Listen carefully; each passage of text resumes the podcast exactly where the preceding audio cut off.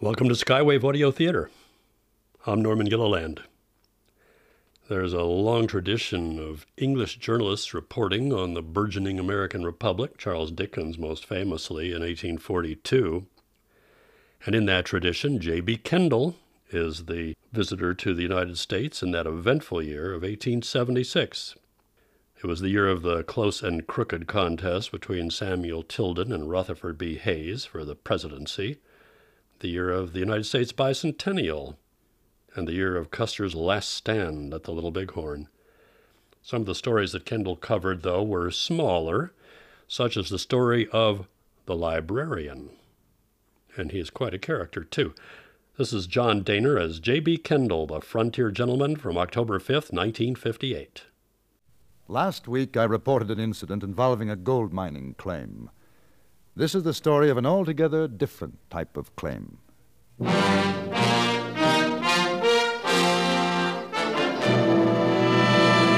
Frontier Gentlemen.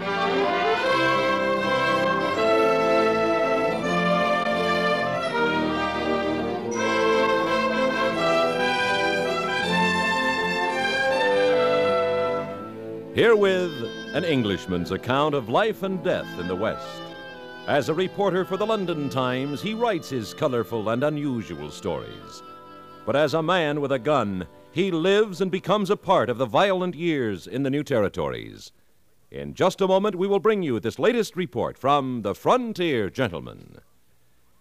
Like a season ticket to the ballpark, CBS News admits you to every major event going on. Regular features like our World News Roundup, broadcast seven mornings a week on most of these same stations, make you spectator to the most spectacular events of our time.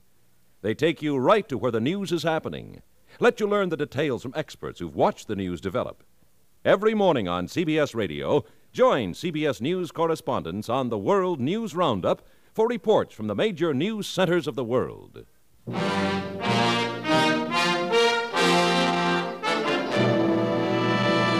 Now, starring John Daner, this is the story of J.B. Kendall, Frontier Gentleman.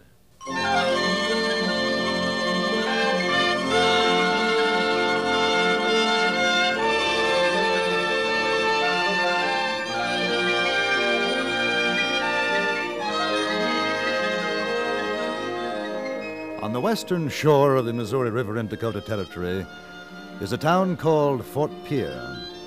Across the river, a tiny wood frame extension of Fort Pierre called simply Pierre. But it is here that the United States government has established a land office, and it was here that I journeyed in search of a story on homesteaders. The land office was closed, but a local citizen told me I might find homesteaders some 25 miles east of there. Instead, there was only desolation. And I was turning my horse for the trip back to Pierre when the afternoon air was shattered by an exchange of gunshots. Riding towards a puff of smoke that rose from a dry wash some distance away, I found a woman who appeared to be in her middle 30s busily firing a rifle at a shack that stood some hundred yards beyond me. Come out of that cabin with your hands in the air while you can still walk. You need help. Don't come any closer, mister. Uh, I'm not going to harm you. I said, don't come any closer, I'll shoot. I'm sure you would, but you'd be making a mistake. Are you with him? I assume you're talking about the party you're shooting at in the cabin? No, I assure you I'm not with him. It's a trick. You're on his side. No, I happened to be in the area, heard the gunshots, and came over to investigate. You sure? I'm sure. Eh. You convinced? Almost got you, didn't he? Better keep that long neck of yours down. But I'm not taking this rifle off you till I know who you are. What's your name? J.B. Kendall. What are you doing around here? Uh, I'm, I'm a writer.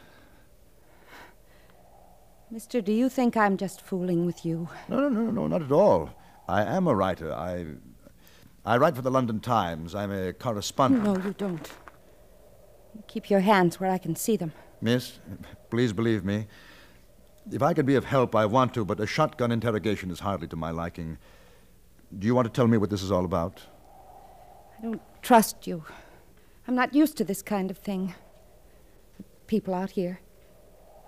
Something tells me Dakota Territory is a good deal west of your home. My husband died in Massachusetts. I've just come from there. I'm sorry. You haven't told me your name, Mrs. James Danworthy, Elmira Danworthy. Mrs. Denworthy. W- w- What, what are you doing out here, besides trying to kill somebody? It's not a joking matter, Mr. Kent. I didn't. My mean- husband and I came west almost a year ago. We'd seen one of those advertisements in the Eastern papers. They're cheats. Advertising towns in the West that don't even exist. Yes, I've heard It of took that. all our money, which wasn't much. He- He'd been a soldier four years of war and several years after, and I was a librarian in Boston. I was 30 when I married him. I'd waited a long time for him to get his fill of the army. Then we came west, and nothing worked out.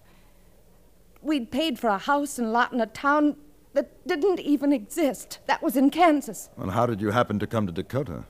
We wanted to get out of Kansas and heard about this homestead land here. It's kind of dry sometimes, but we liked it. I guess because we could have it. We preempted it right away, and Preempted. What? if you're 21 and a citizen, haven't borne arms against the United States, you can have 160 acres. And you've got 160 acres? If I'm living there a week from now, I have. Oh, what do you mean? You get six months to prove up on your land. When Jim took sick, we had three months more to go. I took him back to Massachusetts, but it was too late. He died there. Oh, now you're back and somebody has moved in on your claim, is that it? Yes. I have to be living here or I lose it. I see. Well, do you know who the man is? No, I just got here today. He chased me away. Said it was his place. Have you talked to him? No. Just shooting at him. Yes. He came out several times, but I couldn't hit him. I'd kill him if I could. Jim and I worked hard for this. Why did you come back? It was to be our home. Now it's. It was mine. It's still yours. What are you going to do? Well, first take that rifle. You're with him. You are. No. It's been a trick the whole time. All of this. talk. No, no. Now listen to me. I'm going up and talk to him. Get down, look out. You're not fooling me. He's just doing that. Trying to make me think he's shooting at you. You're together, stealing my land. Give me that No, no, rifle. no, you- I'll kill you for tricking me. Just wait. I'm going up there. I'll talk to him. Don't shoot! Don't shoot! I'll kill you! Both of you! If it's the last thing I do!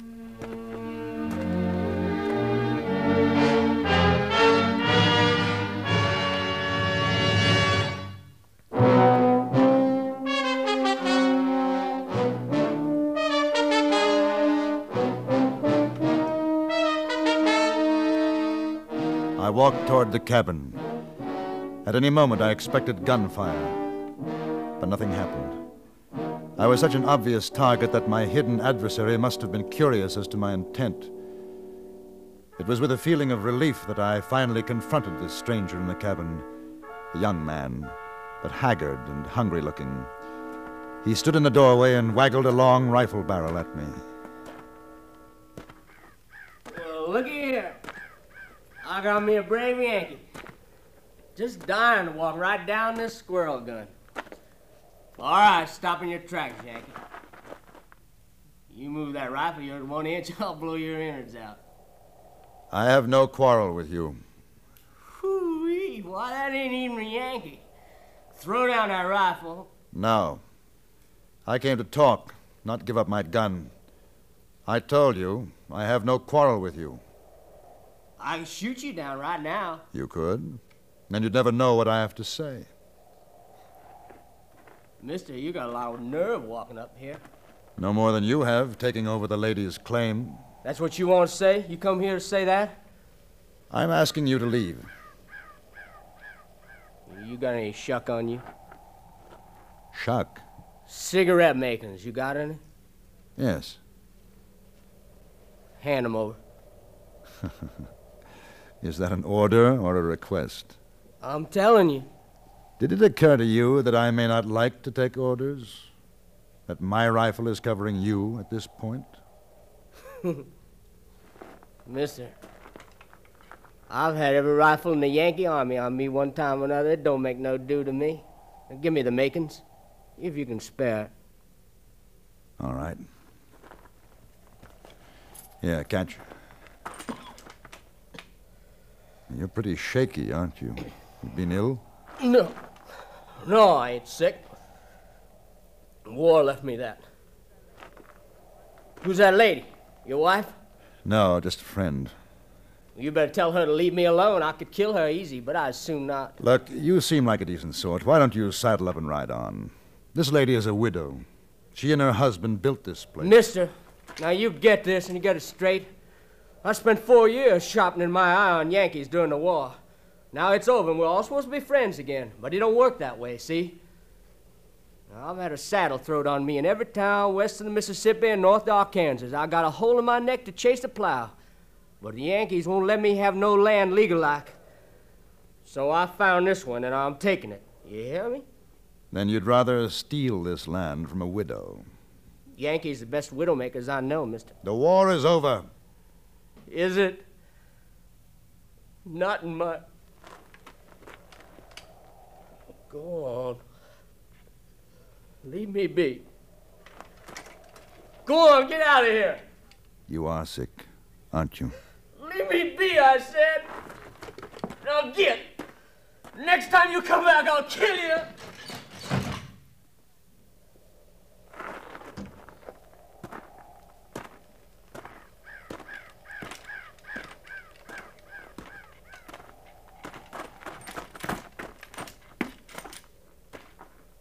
I never expected you to come back. Did you really think I was in partnership to steal your property? I don't know. I saw you talking to him. I thought, I understand. who is he? War sick Confederate soldier. Can we get him out? And I don't want to shoot him. He's had enough of that. Now, we'll go to the land office in Pier. They'll see you get it back legally.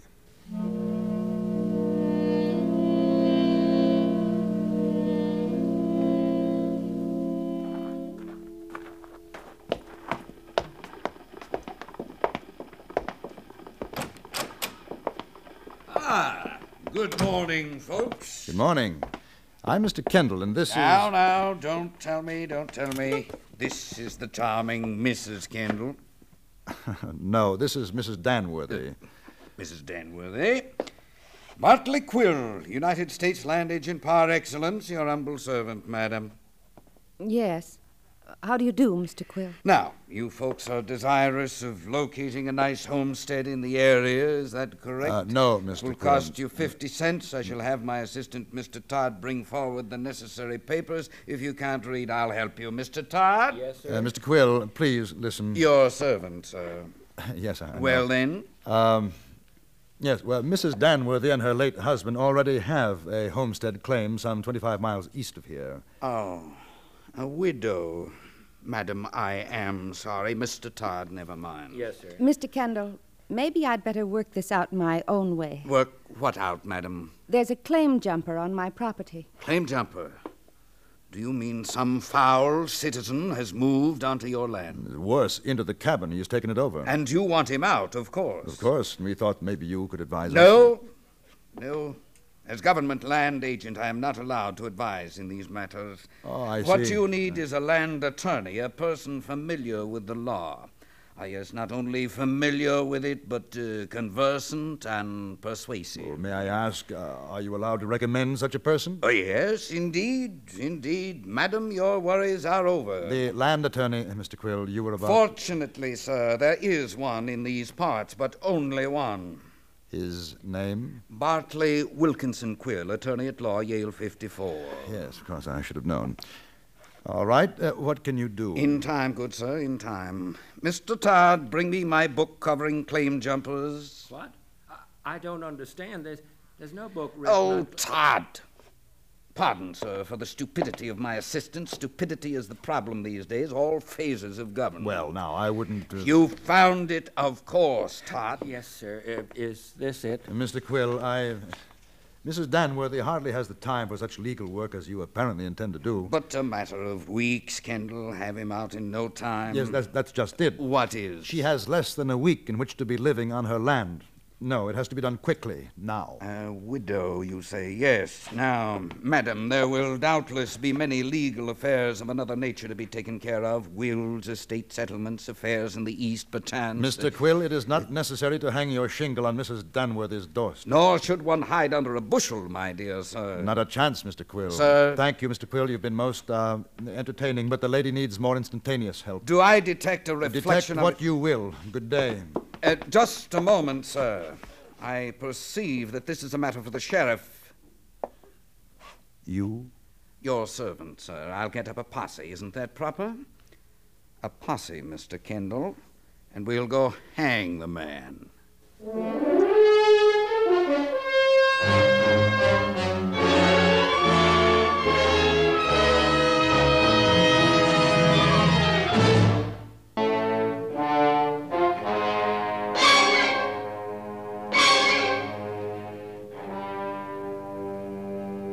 Not knowing how long Mr. Quill would take to organize his posse, I insisted Mrs. Danworthy engage a hotel room to rest. Then I went out and watched the tiny town of Pier come alive with excitement as Mr. Quill spread the word that help was needed.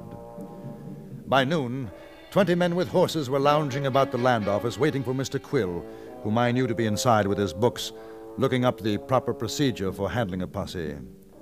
I felt it was a good opportunity for me to tell the men my feelings in regard to the man in the cabin. Least of all, did I want him hanged. Uh, gentlemen, gentlemen, your attention, please. Thank you. Uh, gentlemen, as you may or may not know, I am Mr. Kendall. It was I who brought Mrs. Danworthy to town for help. Oh, she, we don't know nothing about this, just that the old man needed a posse. Oh, I see.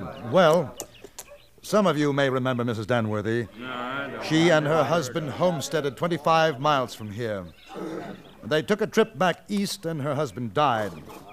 Now she's come back to find a claim jumper on her place. We know how to take care of them. No, no, no, please. That's exactly what we don't want. Now, I've talked to this man. He is dangerous in his present frame of mind. And I suggest that we proceed with caution, but I also insist that we do not kill the man.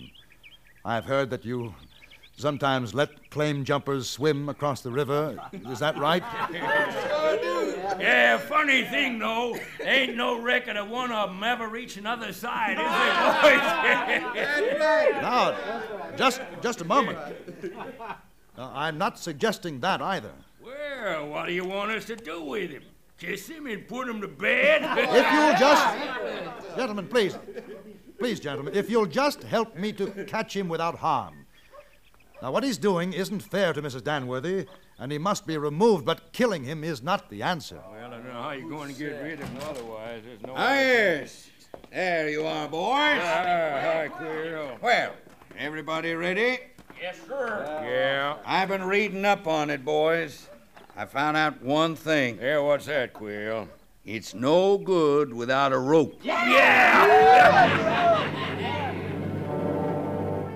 was after the men had ridden out of town toward the homestead that I discovered Mrs. Danworthy had disappeared. She had not lain in her bed at the hotel, and no one had any idea where she might have gone. Her wagon and horse were missing. I rode as fast as I could, but I was too late. The posse had arrived just ahead of me. Quill! Just a moment! Mrs. Danworthy, have you or any of your men seen her? It doesn't make any difference, Kendall. Legally, the owner needn't be here. Mr. Quill, will you stop harping on the legal aspects of a hanging? You can't do this thing. I won't let you. Maybe Mrs. Danworthy is giving up the land. Well, we'll just move in on that jumper anyway, Kendall.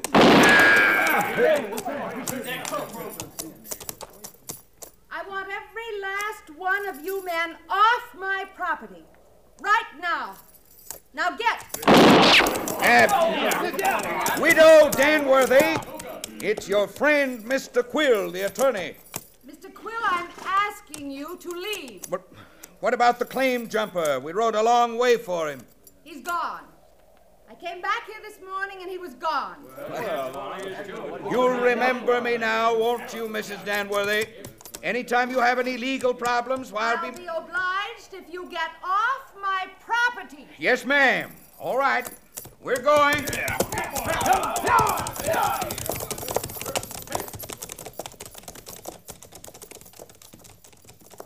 Mr. Kendall, Yes?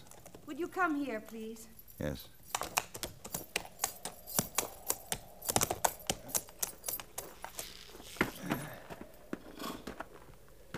I'd like to thank you for trying to help me.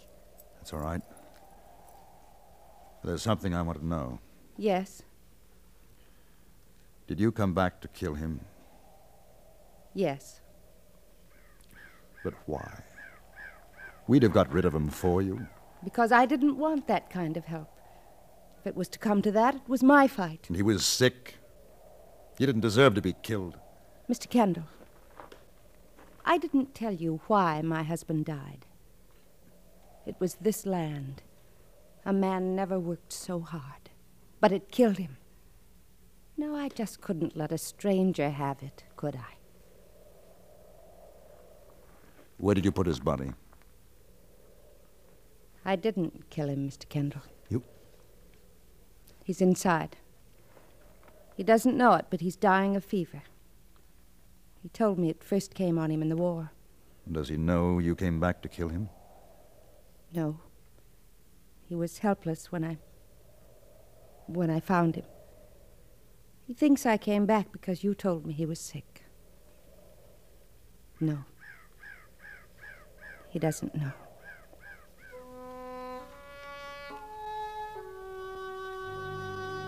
I stayed there two days. Almira Danworthy nursed him to the end, and he died, blessing her name.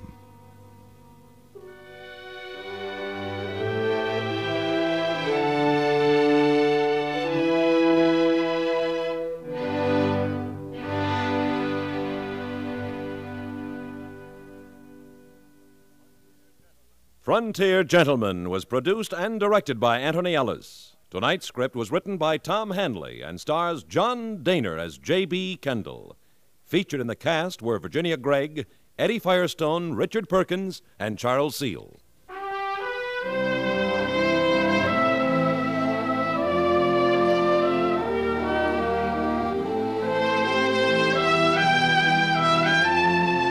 Join us again next week for another report from the Frontier Gentleman. Bud Sewell speaking.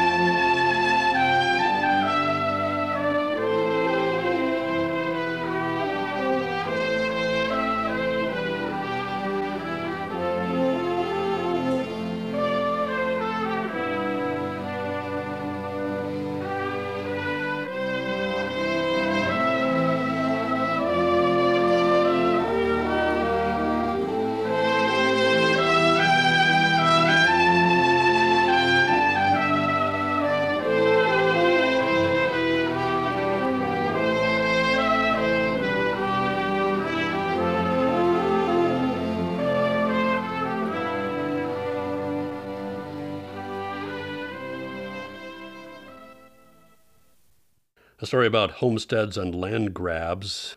That was The Librarian from October 5th, 1958. Frontier Gentleman, in which J.B. Kendall went to the aid of Mrs. Danworthy, a.k.a. Virginia Gregg. A story for his newspaper back in London. And you got Vic Perrin in there as the self important librarian, Mr. Quayle. For some reason, he was using the pseudonym Richard Perkins. That's the only time I've heard him do that.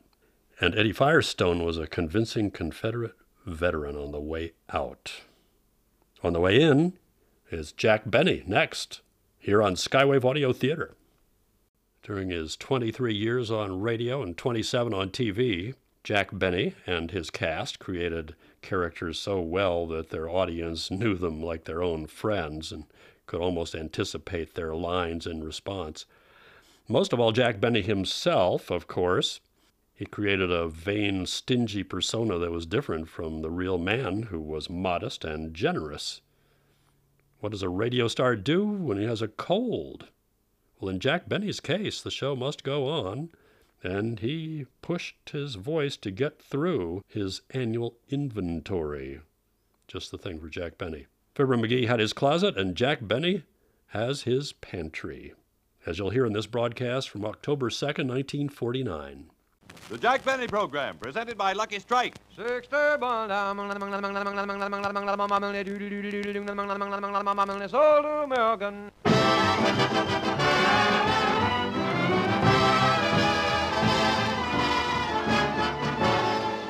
The Lucky Strike Program, starring Jack Benny, with Mary Livingston, Phil Harris, Rochester Dynasty, and yours truly, Don Wilson.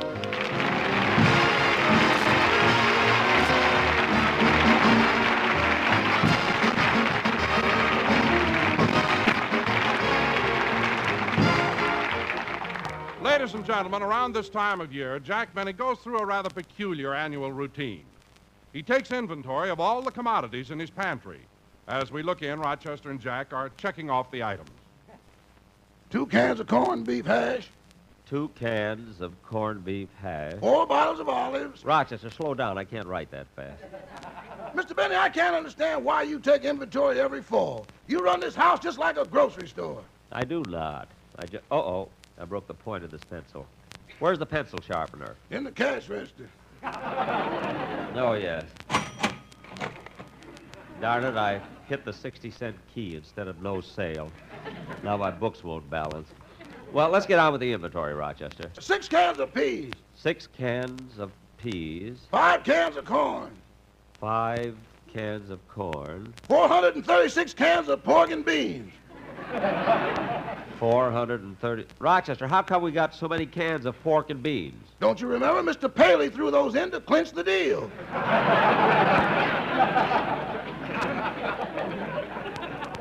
Oh, yes, one for each station. now continue, Rochester. Two bottles of vanilla extract, Two bottles of vanilla extract, one bottle of Lydia Pinkham's,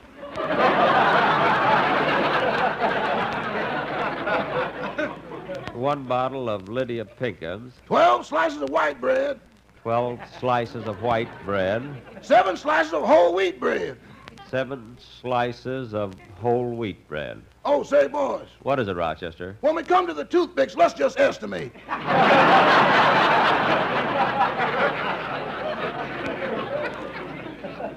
Okay for the plain ones, but the colored ones we'll count. now let's finish this. Six bottles of ketchup, Six bottles of ketchup, six bottles of chili sauce, six bottles of chili sauce, three cans of Strongheart. three cans of Strongheart. Boss, why we got that? I borrowed it from the Colemans. Well, we haven't got a dog. Why'd you borrow it? Well, they were out of butter, and I didn't want to leave empty handed. we'll use it someday. Continue. One sack of Idaho potatoes, One sack of Idaho potatoes. Rochester, answer the door. I'll finish the inventory. Yes, sir. Hello, Rochester. Oh, hello, Miss Livingston. Welcome to Ralph's Supermarket. What? Come right in. Oh, hello, Mary. Hello, Jack. What are you doing up on that stool? Oh, I'll be finished in a minute. I'm just putting some stuff back on the top shelf. Would you please hand me those two jars of caviar? Oh, fine. Fish eggs from a frightened mackerel, and he calls it caviar.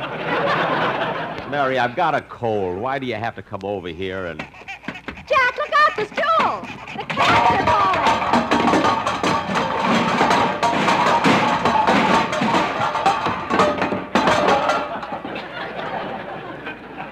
Ooh. Uh, Jack, are you hurt? No, no, I'm all right. What are you laughing at? With those fish eggs in your ear, you look like you're going upstream to spawn. Upstream to spawn, upstream to spawn. Man nearly kills himself, and you talk about romance.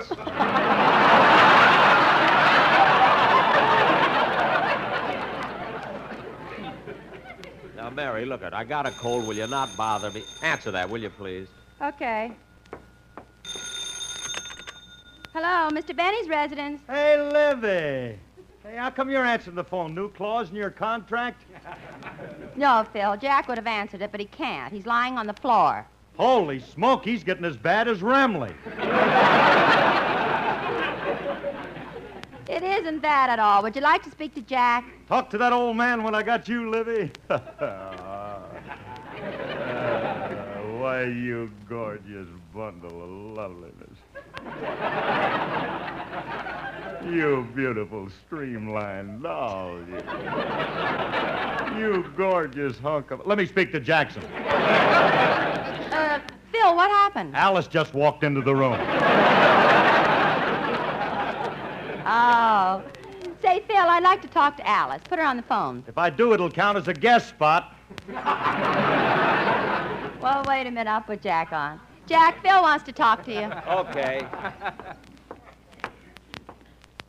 Hello, Phil. Well, how's Paley's comic today?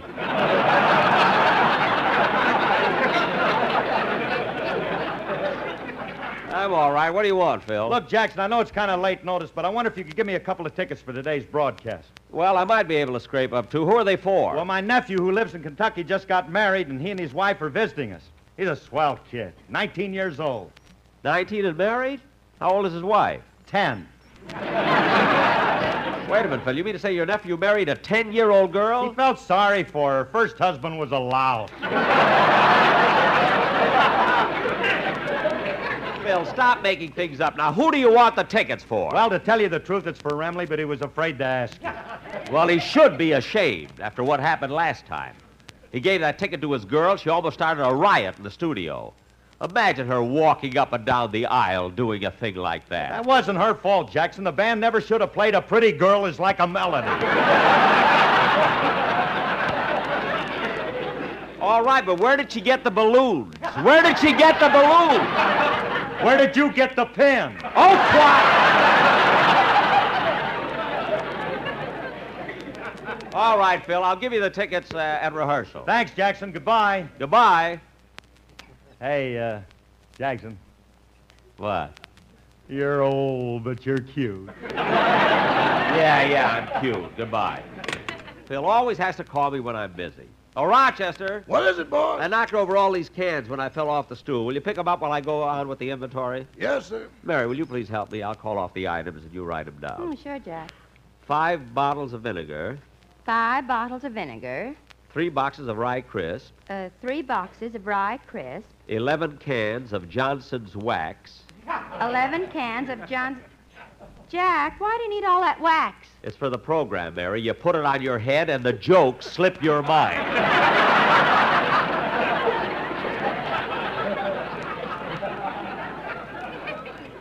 All right, Jack. I made a mistake last week. You deducted it from my salary. Now let's forget it.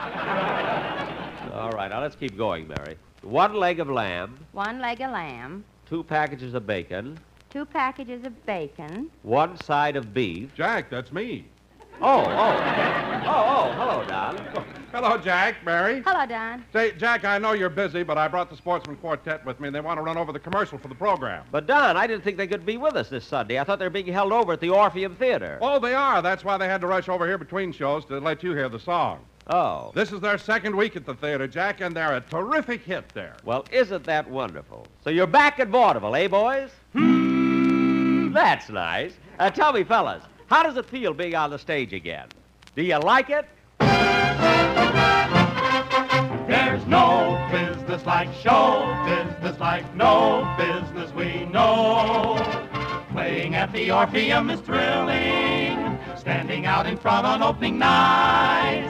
Smiling as you watch the theater filling. And there's your billing out there in lights. There's no people like show people. They smile when they are low. Thank you, Jack, for booking us. 'Twas heaven sent.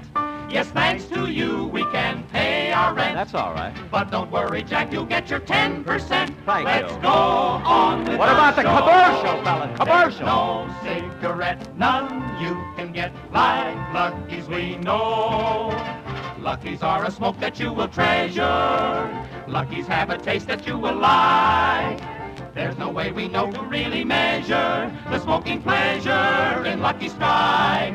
So buy Luckies and try Luckies, you'll like Luckies we know. At the auctions, Lucky Strike pays millions more for fine tobacco. That's what it's for. Buy a pack of LSMFT before you go on to the show. Let's go right on with the show.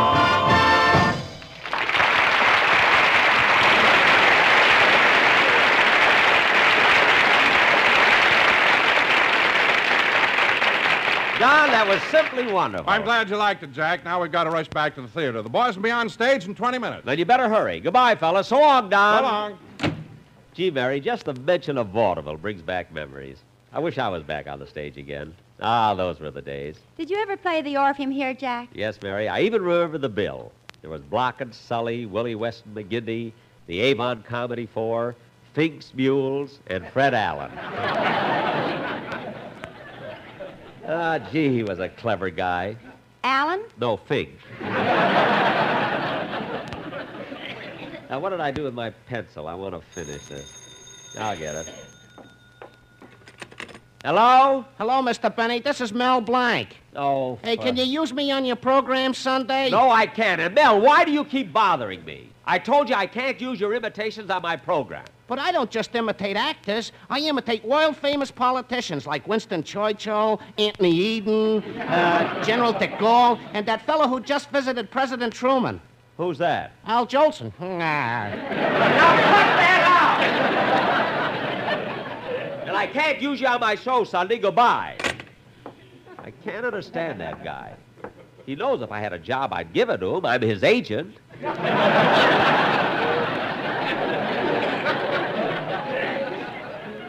Oh, Mary. Uh, just a minute, Jack. Go ahead, Rochester. 12 cans of crushed pineapple, Uh, 12 cans of crushed pineapple, 19 cans of condensed milk, 19 cans of condensed milk. 2,456 cans. Cans? Cans of what? Just cans, Mr. Benny. Don't throw nothing away. Certainly not. I paid him and hang him on my Christmas tree. Now, Mary, I can finish this up with Rochester, so. Shall I answer the door, boss? No, don't bother getting down from the stool. I'll answer it. I'd like to get this inventory finished before we. Wow! Hello, Mr. Benny. Mr. Kitson!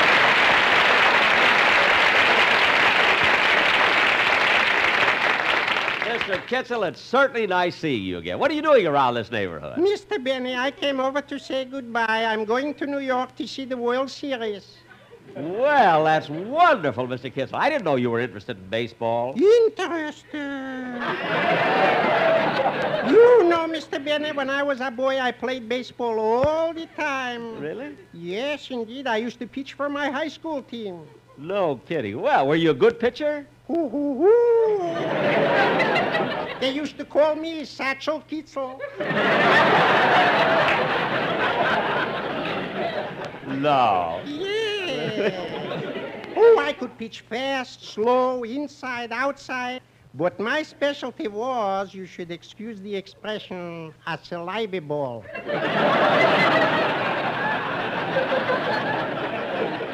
Say, you must have been pretty good. Pretty good. After I left high school, I became a professional and played ball with the Mexican League. And then after nine years, I Uh, was... wait a minute, wait a minute. You were down in Mexico for nine years? Where do you think I got this accent?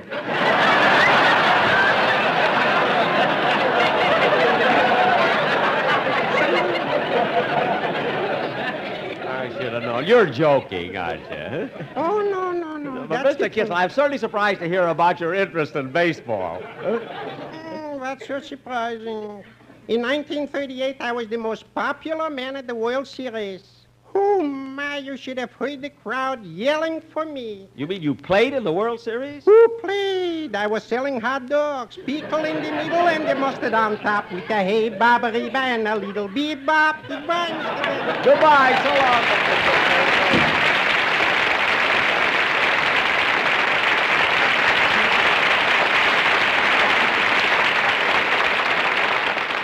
Ah, gee, it was nice seeing Mr. Kitzel again. Jack, we're almost finished with the inventory. That's good. Say, Mary, I certainly appreciate your helping me, and I'll tell you what. If you'd like to stay for dinner, I'll take you out later. We'll go to a nightclub. A nightclub? Oh, I'd love to, Jack, but I already have a date. Oh. I hope it doesn't spoil your evening. No, no, no. I'll take my pen. Uh,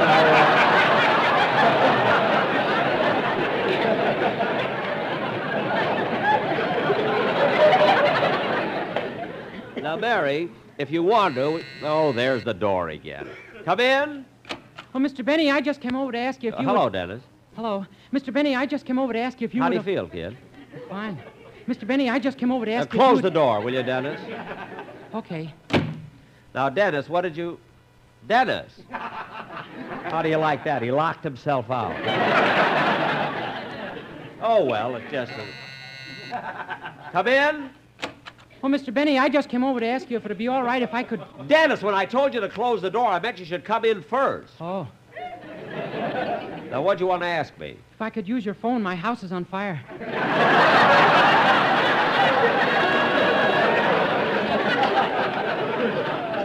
Now, Dennis, don't be silly. If your house's on fire, why would you come all the way to Beverly Hills to use the phone? I want the firemen to think I'm a big shot. Dennis, close the door, will you? Just my luck. This time he stayed on the inside. now, look, kid, I'm busy, so don't bother me with all those silly things you make up. Come on, Mary, let's finish this inventory. Okay. Oh, is that what you're doing? Yes, yes. that's I it. thought you were cleaning house like my mother did the other day. I'm not cleaning house. Boy, did she get rid of a lot of stuff. She threw some old curtains out of the living room, a broken rocking chair out of the bedroom, and she even took the moose head out of the shower. Now, Mary, let's. Dennis, she took the what out of the shower? The moose head. You're going to ignore that, eh, Mary?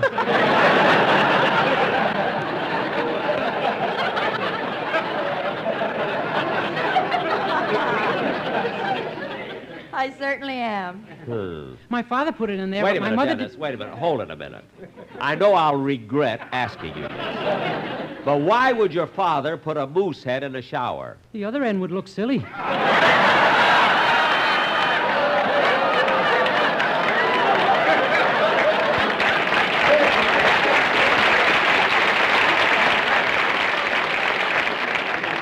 Well, that I can understand. Now, Dennis, Dennis, besides your house being on fire and your father being in a shower with a moose, what else is new? Well, I've been rehearsing my song all week. Would you like to hear it? I'd love to. Anything. Go ahead. will Okay.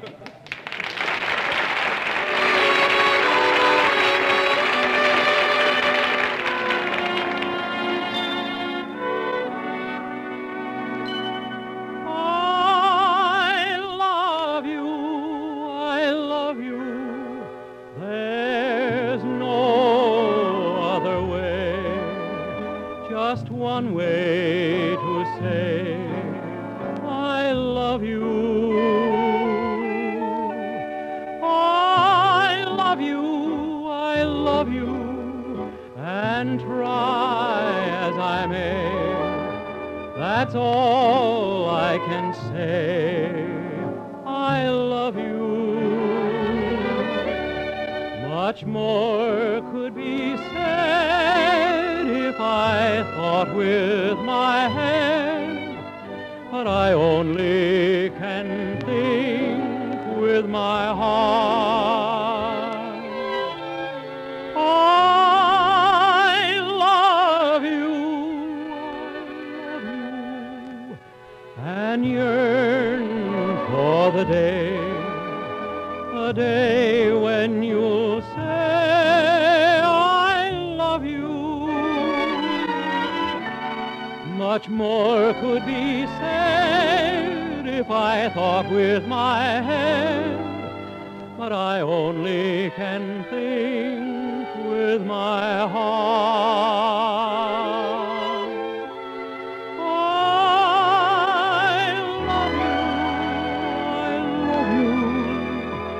and yearn for the day, the day when you'll say, I love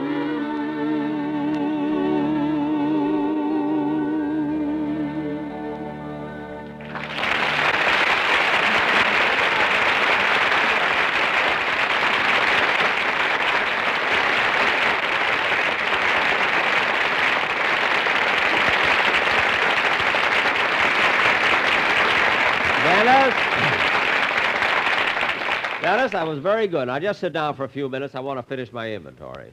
We've got everything listed, boss. All we have to do is put the last few things back on the shelves. Good, good. Rochester, I'll get up on the stool and you can hand the stuff to me. No, no, Mary, I'll get up there. Oh, Jack, you've had enough trouble. I'll get up on the stool. Help me. Okay. Up, up. Don't let your skirt catch on the stool. I'll lift it a little. Dennis! Dennis, you ought to be ashamed of yourself. Oh, I wasn't whistling at Mary. Now, Dennis, don't deny it. You were looking at Mary's limbs and you were whistling at her now, weren't you? Well, yes.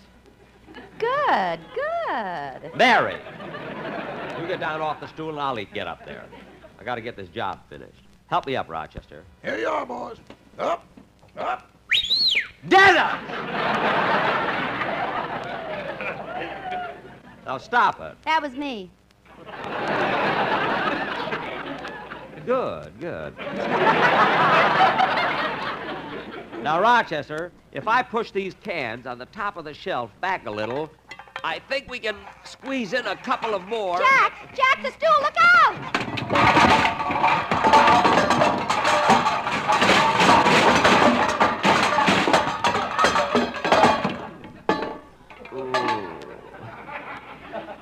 Ooh, it's my own fault. I Jack, should- that big can of tomato juice is falling. Look out! Oh. Jack. Jack. Jack. Oh, my goodness, he's unconscious. Jack! Boss, boss, speak to me. Speak to me. Gee, he's really out cold. Rochester, help me. Put a pillow under his head. Dennis, go get a glass of water. I'd rather have a Coke.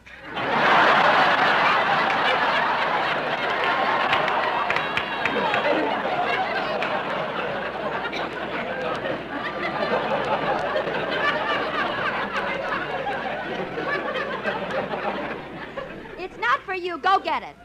Jack. Jack. Gee, Rochester, look at that big bump on his head. Yeah, hope he isn't hurt too bad. Here's the water, Mary. Well, don't stand there. Throw it. In his face, not mine.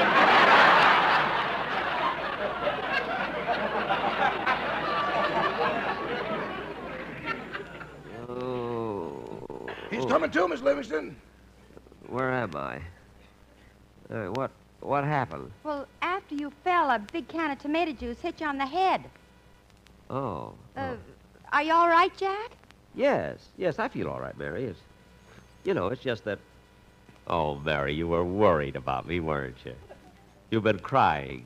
Dennis threw water in my face. Rochester, help me up, will you, please? Yeah, here you are, boss. Uh, Jack, uh, you better sit down. You were hit pretty hard. You got a big bump on your head. Uh, But Mary, I feel perfectly all. There's somebody at the door. I'll get it. Jack, let Rochester. Mary, don't worry. Little hit on the head. They make such a big thing out of it. Telegram for Jack Benny. I'm Jack Benny. Here you are, sir. Thank you. Oh, just a minute, boy. Uh, here's a tip for you. Gee, I- I'm sorry, sir, but I haven't got change for a dollar bill. I don't want any change. Keep it. It's yours. Oh, boy, a dollar tip. Thank you. Jack, Gee, I wonder who could be sending me a telegram. uh, Jack, Well, there's only one way to find out. Jack, What is it, Mary? you just gave that Western Union boy a dollar tip. Yes, wasn't that enough?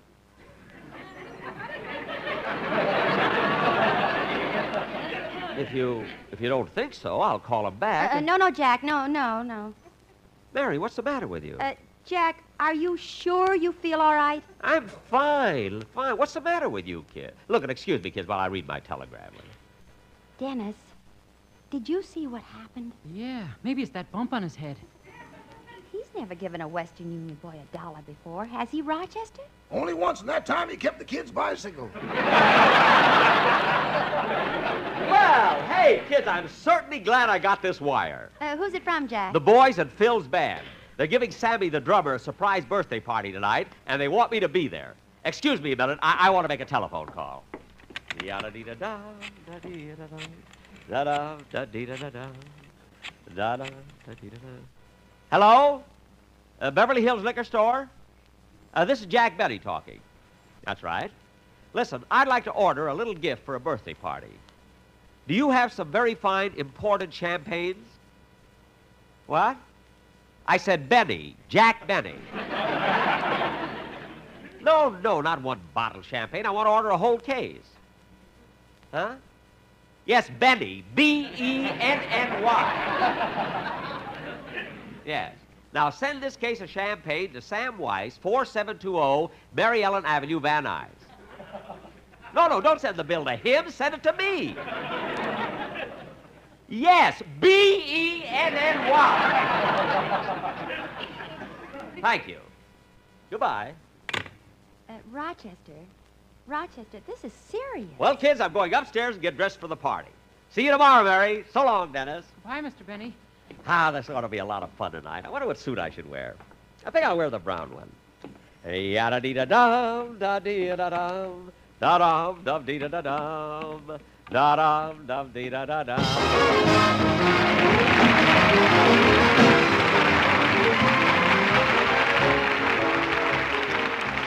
Ladies and gentlemen, the National Foundation for Infantile Paralysis is in immediate need of help. The March of Dimes funds have been exhausted fighting this year's epidemic of polio. $14.5 million must be raised within the next seven days. So won't you please help to fight this dread disease? Please send your dimes and dollars to polio, care of your local post office. We cannot abandon America's children. Remember, send your dimes and dollars to polio in care of your local post office. Thank you.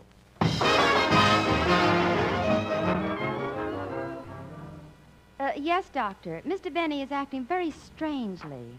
Well, Doctor, first he gave a Western Union boy a dollar tip, and then he ordered a case of champagne as a birthday gift for a. What? Yes, Benny. B E N N Y. Be sure to hear Dennis Day and the Day in the Life of Dennis Day. This is CBS, the Columbia Broadcasting System.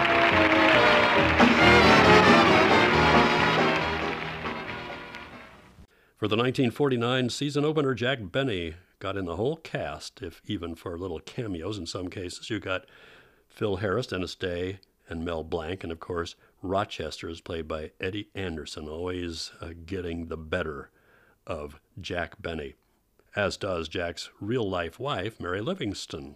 And you got a commercial which was so integrated into the show that, well, we'll let it go despite the product. Jack Benny was one of those radio stars who made a smooth and very successful transition to television. Next up, it's information, please. And this is Skywave Audio Theater. Robert St. John attended Oak Park River Forest High School in Oak Park, Illinois. And according to a Los Angeles Times interview he gave in 1994, St. John and a classmate in a writing class were kept after class one day, and the teacher told them, Neither one of you will ever learn to write. Well, Robert St. John did go on to become a successful writer and journalist, and so did his classmate, a guy named Ernest Hemingway. St. John shares the questions with composer Deems Taylor in this broadcast of Information Please from October 2nd, 1942. It's half past eight. Half past eight. It's half past eight, New York time. Time to wake up America and stump the experts. Each week at this time, Lucky Strike runs a coast to coast quiz party with four bulging brains as the floor show. You provide the questions, and our experts try to answer them. Remember, for every question used, Lucky Strike will give you not only $10 in war stamps, but a set of the 12 volume Britannica Junior Encyclopedia. If the question is muffed, you get the Junior Britannica plus a $50 war bond plus a 24 volume set of the regular Encyclopedia Britannica. Send your questions to Information, please, 480 Lexington Avenue, New York City. If our editorial staff edits your questions a bit, don't fret over it. In case of similarity, we'll have to be sole judge of who shall be paid. And all questions become the property of Information, please. And now light up a lucky strike as I present our Master of Ceremonies book reviewer of the New Yorker magazine, Clifton Fadiman. Mr. Fadiman.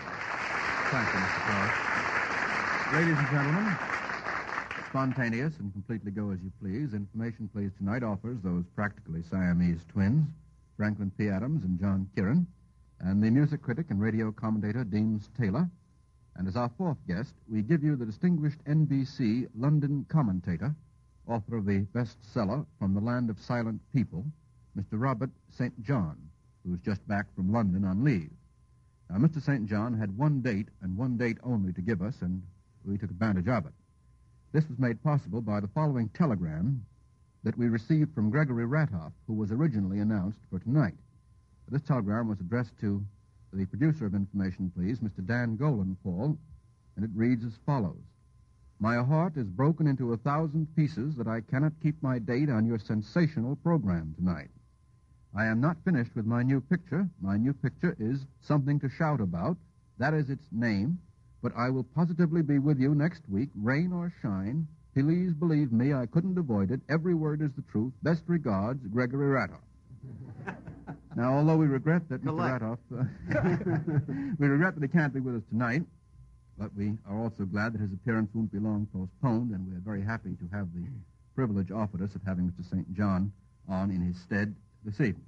We're going to begin with a question from Julia Mullen of New York City. How did each of these people, of fact or fiction, rise to a particular emergency? And the first person is Bessie.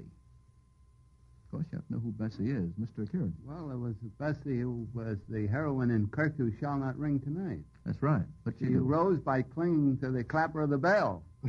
That's quite right. And What did she do by so clinging? Saved Basil Underwood, who was doomed to die at dawn. That's right. Very good. I wonder how many of us remembered all those details. Mr. Adams, did you? I remember that, and I also remember that it was written by Rose Hartwick Thorpe.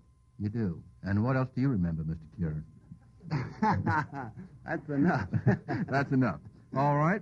What? Uh, how did General Simovich rise to an emergency, Mr. St. John?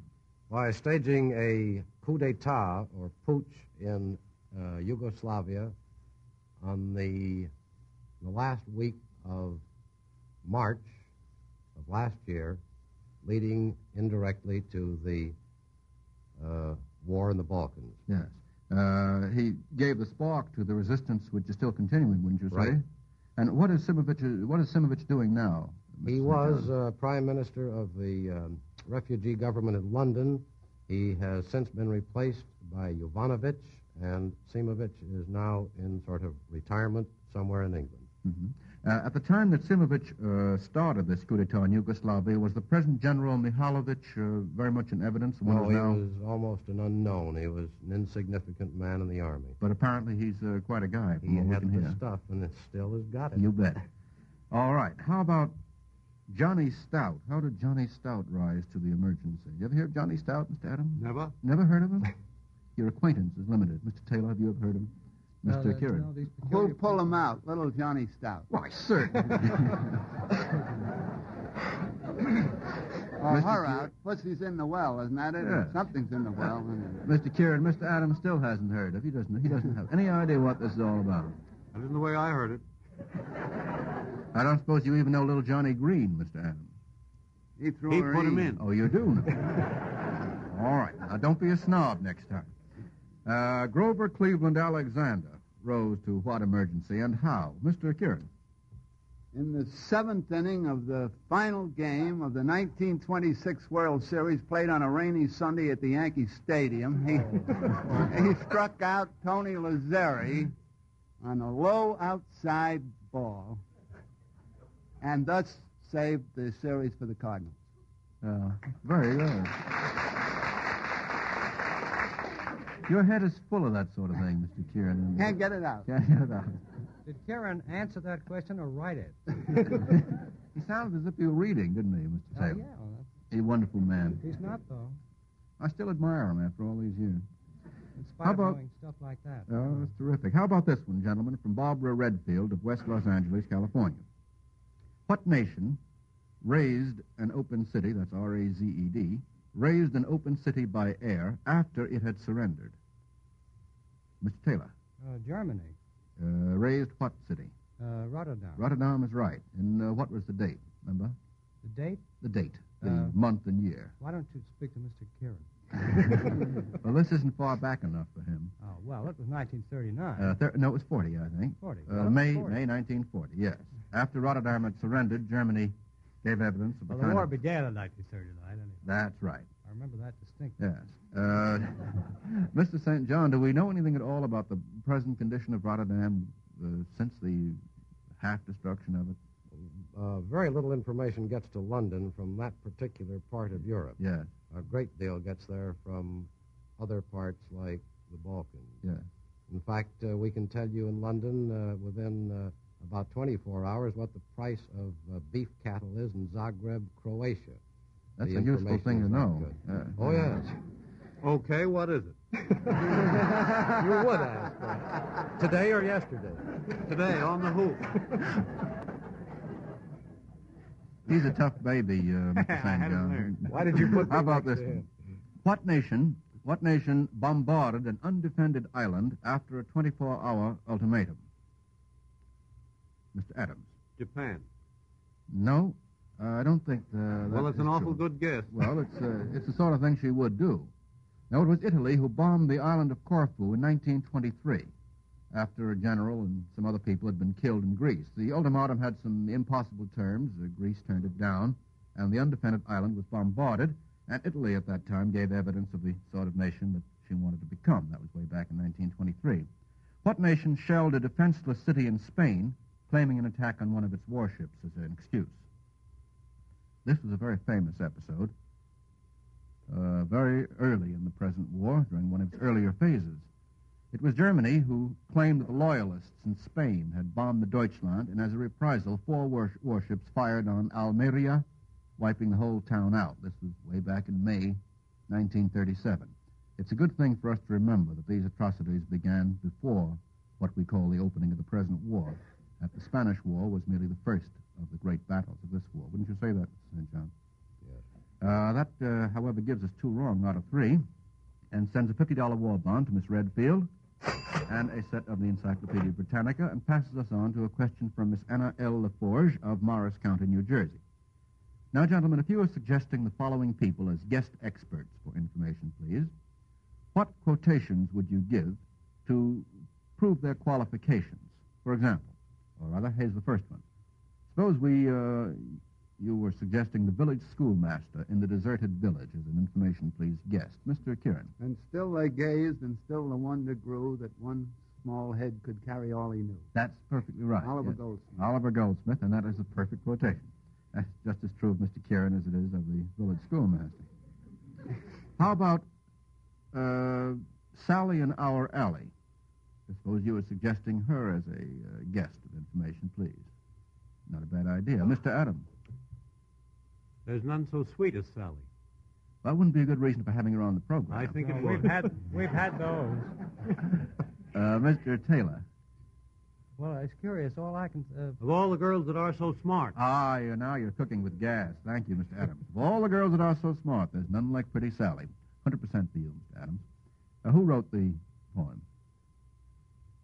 Henry Carey. That's somebody that uh, didn't write much else. Henry yes, Carey. he wrote, uh, Miss Karen? I think he wrote uh, Rule Britannia. I'm not sure about that. If he did, he I certainly think he did. He certainly You wrote a say Rule mouthful. Britannica. in Or this either program. that or uh, God Save the King, one of No, the, that the may be. great uh, songs of England he wrote. a famous song. Either How one. about how about this one? Suppose we wanted to have Major General Stanley from the Pirates of Penzance on this program. How would you recommend him? In what quotation, Mr. Adams? I would recommend him uh, for almost omniscience. And how would you prove it by a quotation? He's the very pattern of a modern major general. Yes, that's right. Now, what sort of information did he have? Animal, vegetable, and mineral. Animal, vegetable, and mineral, yes. I know the kings of England. I quote the fights historical and so forth. That gives us three out of three. Now, Mrs. Arthur Hayes Salzberger of White Plains, New York, sends this one in. What part of the anatomy is associated with each of these characters? And the first character is Elisha, E E-L-I-S-H-A. Mr. Adams, What character? what part of the anatomy is associated with him? Mr. Kieran? The uh, bald head. That's right. Who was Elisha? Elisha was in the uh, Old Testament. Yes. And the Right. children mocked him. Yes. And he called on, a, called a pretty bitter vengeance on him, I What, Right. thought. what did he do? He had the bears come out after him. Yes, that's right. Bears appeared from the woods and devoured the children. Very bloody tale. Yes, it's his bald head that caused all the trouble. Now, how about Benedict Arnold? What part of the, the anatomy do you think of when you think of Benedict Arnold? Mr. Kieran. Benedict Arnold, uh, what do you mean physically? He, Yes. uh, he was shot. He, Right. he was crippled. Uh, what part of his Well, body? I'm trying to think whether it was a leg or an arm. Well, pick one part. Pick uh, one, one of them. Pick a limb. His brain. I think probably it was an arm. Oh, well, it was a leg. Well, I'm I was half right. yes, he was wounded in the leg during the Battle of Saratoga, and at that time he became a great national hero. It wasn't until sometime later that he began making his mistakes. I think we ought to call you wrong or right. No, Wrong, I uh, call guess. me wrong. Call you wrong, all right. You're wrong. Uh, Lord George Hell. That was his name. Hell? Hell. Please. Well, that's what it says here. We're on That- the air. That was his name, Lord George Hell, E H-E-L-L. Mr. Uh, Taylor. I should say the face. Who was Lord George Hill? Uh, he was a, uh, the hero of a story by Max Beerbohm. That's right. What was the Uh, story called? who, who was the uh, incarnation of evil, more or less. And uh, to win the girl, he had a mask made right. that expressed a great uh, beauty and sweetness and so Mhm, forth. And then, uh, by an odd uh, coincidence, he lived up to the mask. That's right. And finally, in a spirit of noble self-sacrifice, he resolved to take it off and show the girl that he'd been fooling her. He took it off, and lo and behold, it was this, he had the same face as the mask. That's very well told. Very Taylor. well That's done. exactly right, yes. That's the famous story of a happy hypocrite by Max Beerbohm. And no dough for Mrs. S. Uh, no dough for Mr. Salzberger. I'm awfully sorry. You've been worrying about Mr. Salzberger all this time while Mr. Taylor was telling us that nice story. How about this one from Mrs. Julia A. Ames of Berlin, New Hampshire? Can you identify the president whose birthplace is suggested by each of these songs that you're now going to hear? There are going to be three of them. Let's get two out of three. Let's have the first. Now, be careful. This is kind of a sticker. Uh, the president whose birthplace is suggested by that song, Mr. Kieran. I'd say President Roosevelt. Which one? Theodore. Ah, that's right, yes. Theodore Roosevelt, born in New York City. Uh, where was Franklin D. Roosevelt born? Well, I guess up the state, wasn't I think he was, yes, up the river a bit. Uh, how about how about the next one? Mr. St. John. Uh, Warren G. Harding, Warren G. Harding, what was being played? St. uh, John? Beautiful, Ohio. Beautiful Ohio, yes. What part of the country do you come from yourself? Do I You- come from yeah. Chicago? Well, you No kidding. a couple of buddies. Well, yes, almost, uh, almost Harding. any president is born in Ohio. Unless he's born in Virginia, Mr. Taylor. Be Yeah. careful. Well, Taft was born in Ohio. Or name another, Mr. Taylor. William McKinley, McKinley's right. Rutherford B. Hayes. Rutherford B. Hayes, I don't think he was born in Ohio. James A. Garfield. Uh, I don't think so. No, Grant was. Harrison was. Uh, McKinley, Harding. Now, how about the third and last, Mr. Kahn?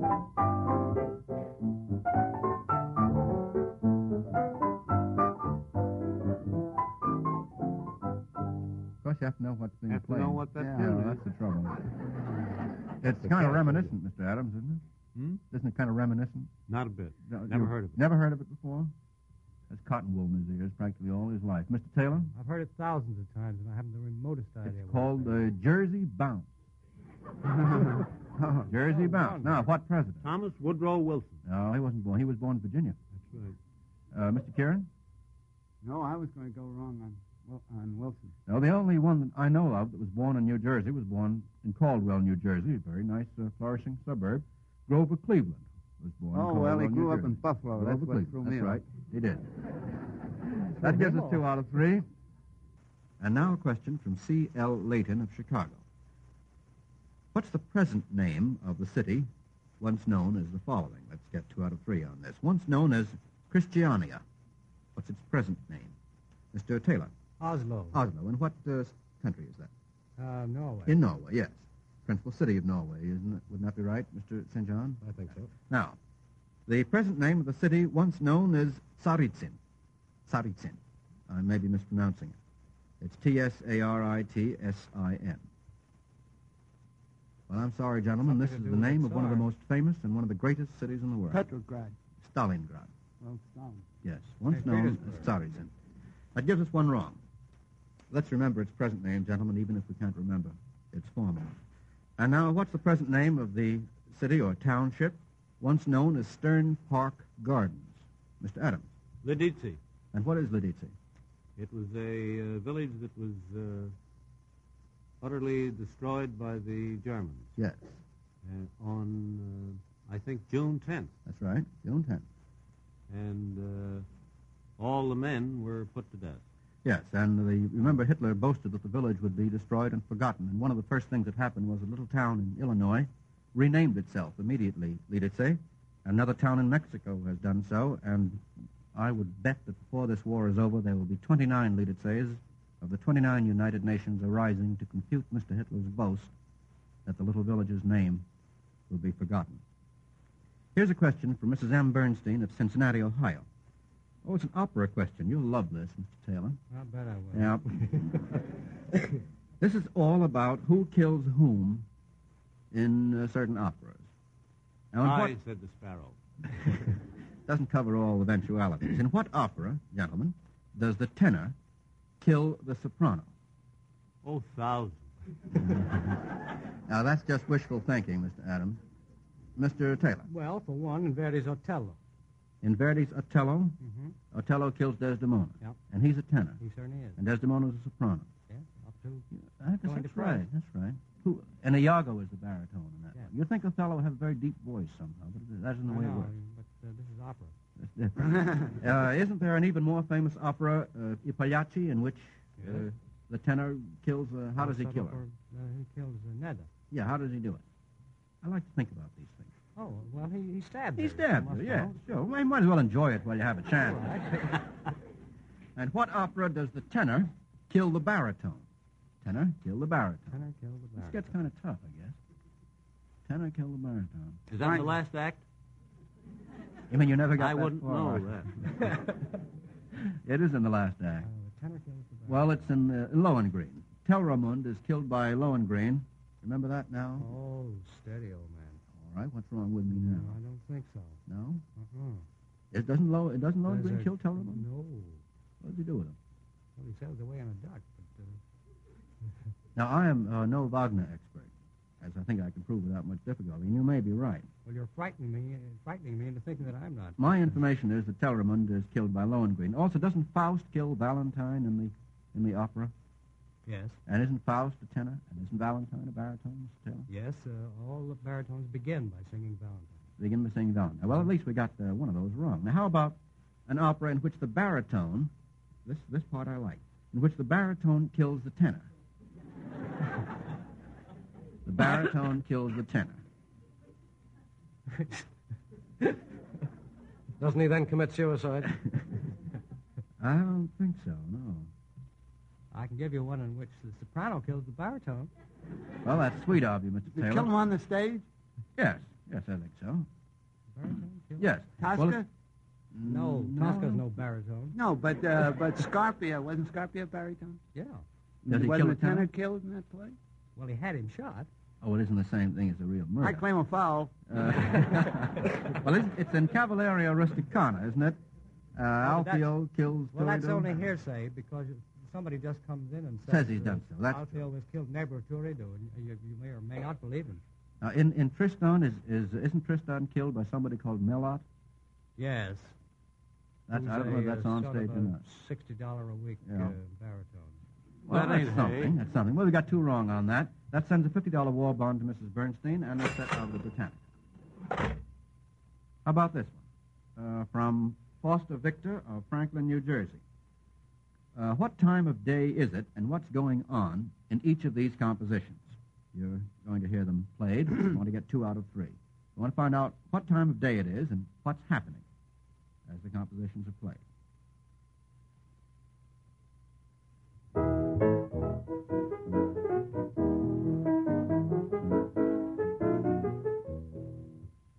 Does that come back to any of you?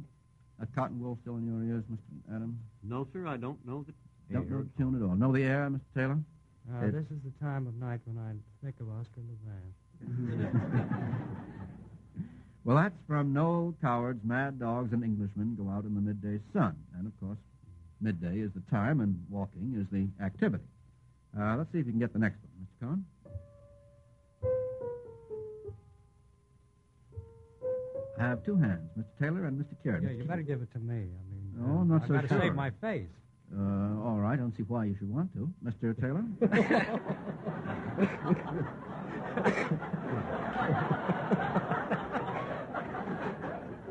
Well, I can't get a better offer. it's afternoon. It's afternoon of what? hmm It's what somebody called afternoon on the farm, but it's the afternoon of a farm. Afternoon. And what are the what are the fawns doing in the in the composition, presumably? Well, I, I'd rather you wouldn't ask. At a venue, me. well, uh, roughly speaking. Well, Perhaps voting. that's the wrong way well, of putting he's it. fawning. He's uh, Having he's fawn? dream- He's daydreaming. Well, enjoying the afternoon in the company of the, of the nymphs, I believe. Uh, y- yes. Yes, more or less.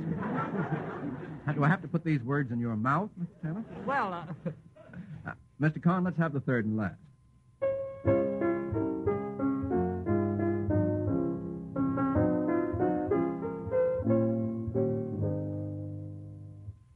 Well, now, that's something, seems to me, we hear- all heard in school at a very early age. hmm, sounds like Mother McCree. Well, something like it. It isn't exactly. Three fishers went sailing away to the west, away to the west as the sun went down. By Charles Kingsley. Is it by Charles? Yeah. That's right, Not by the Charles music. Kingsley.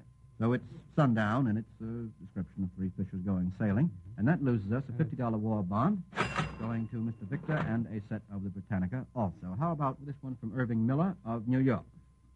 This is about various kings and princes and generals. First, what king, after surrendering to Germany, remained in his own country as a prisoner? Mr. Kieran. Uh, King of the Belgians. Yes. In this what- war. What was his name? What is his Albert. name? No. Leopold. Uh, Leopold. Leopold the what? King of the Belgians. Uh, well, uh, he had- Leopold uh, second. Uh, I guess, wasn't I think it's the third. is it? Third. I think it's the third. Leopold III of Belgium. What German prince is helping to fight the Nazis? The German prince helping to fight the Nazis.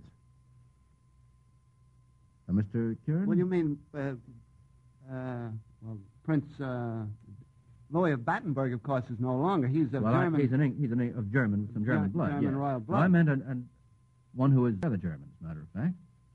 Uh, it's uh, the Prince Bernhard zur Lippe Biesterfeld, the husband of Princess Juliana of Holland, uh, who is uh, a firm anti-fascist. What does she call him? I have no idea. Bernie, I imagine. Bernie. now, what general, what general, after his country had surrendered, remained to organize a continued resistance?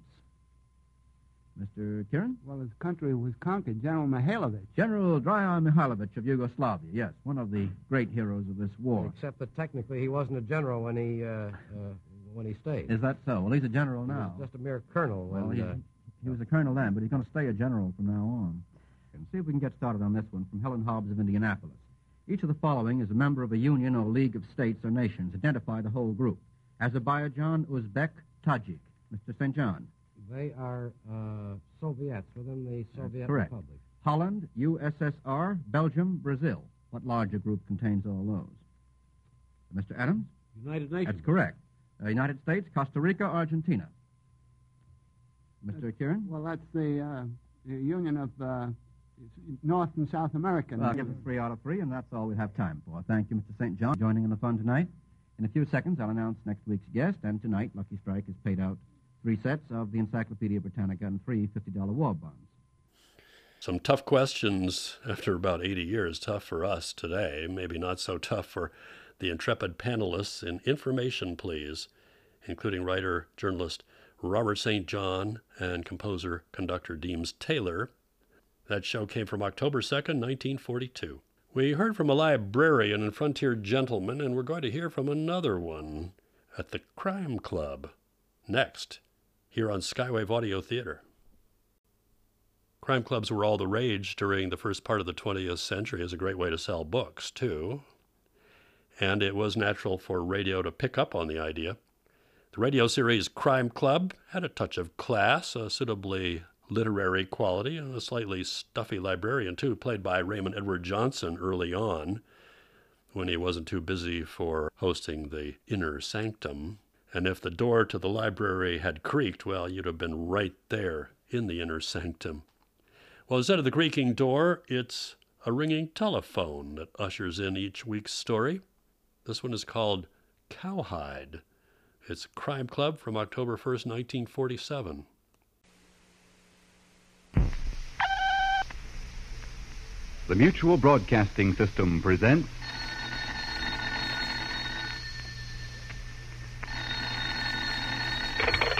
Hello. I hope I haven't kept you waiting. Yes, this is the Crime Club. I'm the librarian. Cowhide. Yes, we have that story for you. Come right over.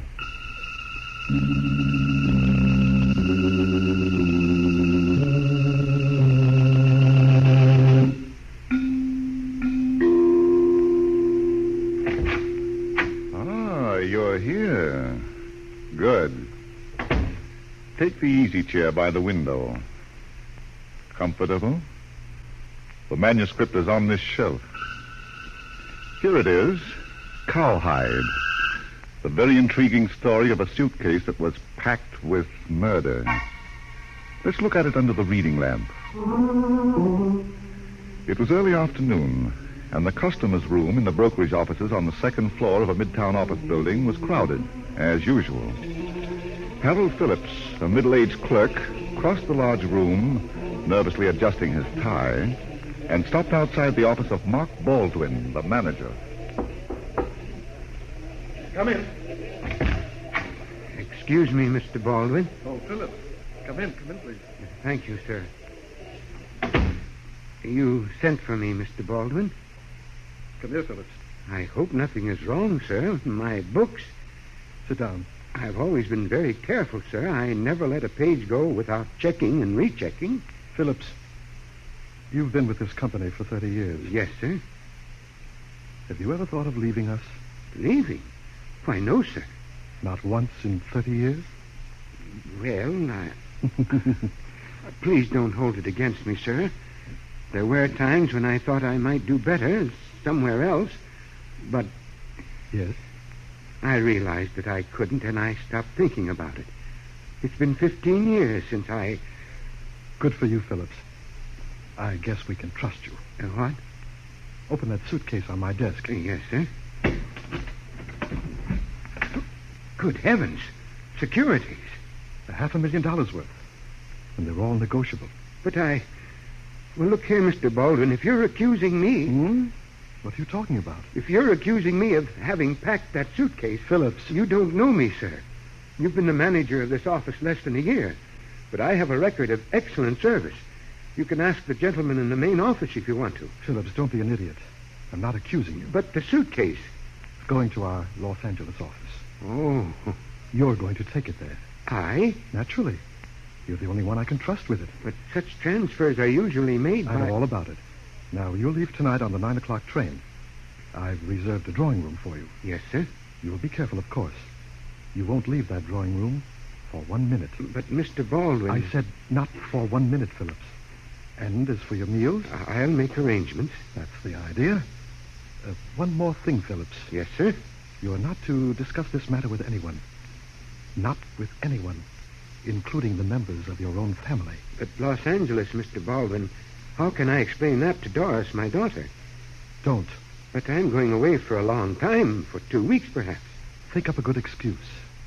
Only you, I, and the manager of the Los Angeles office know about this transfer. We want nothing to happen to that suitcase or to you. Yes, sir.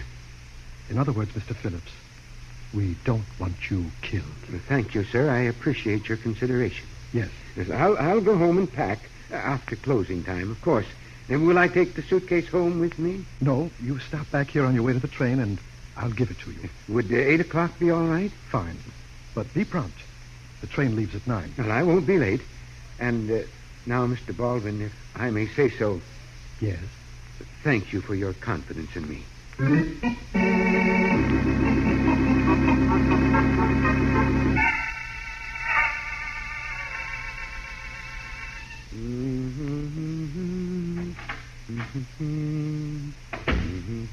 Oh, in here, Doris, my room. Huh. Ah, Did you eat? Scrambled egg. You would.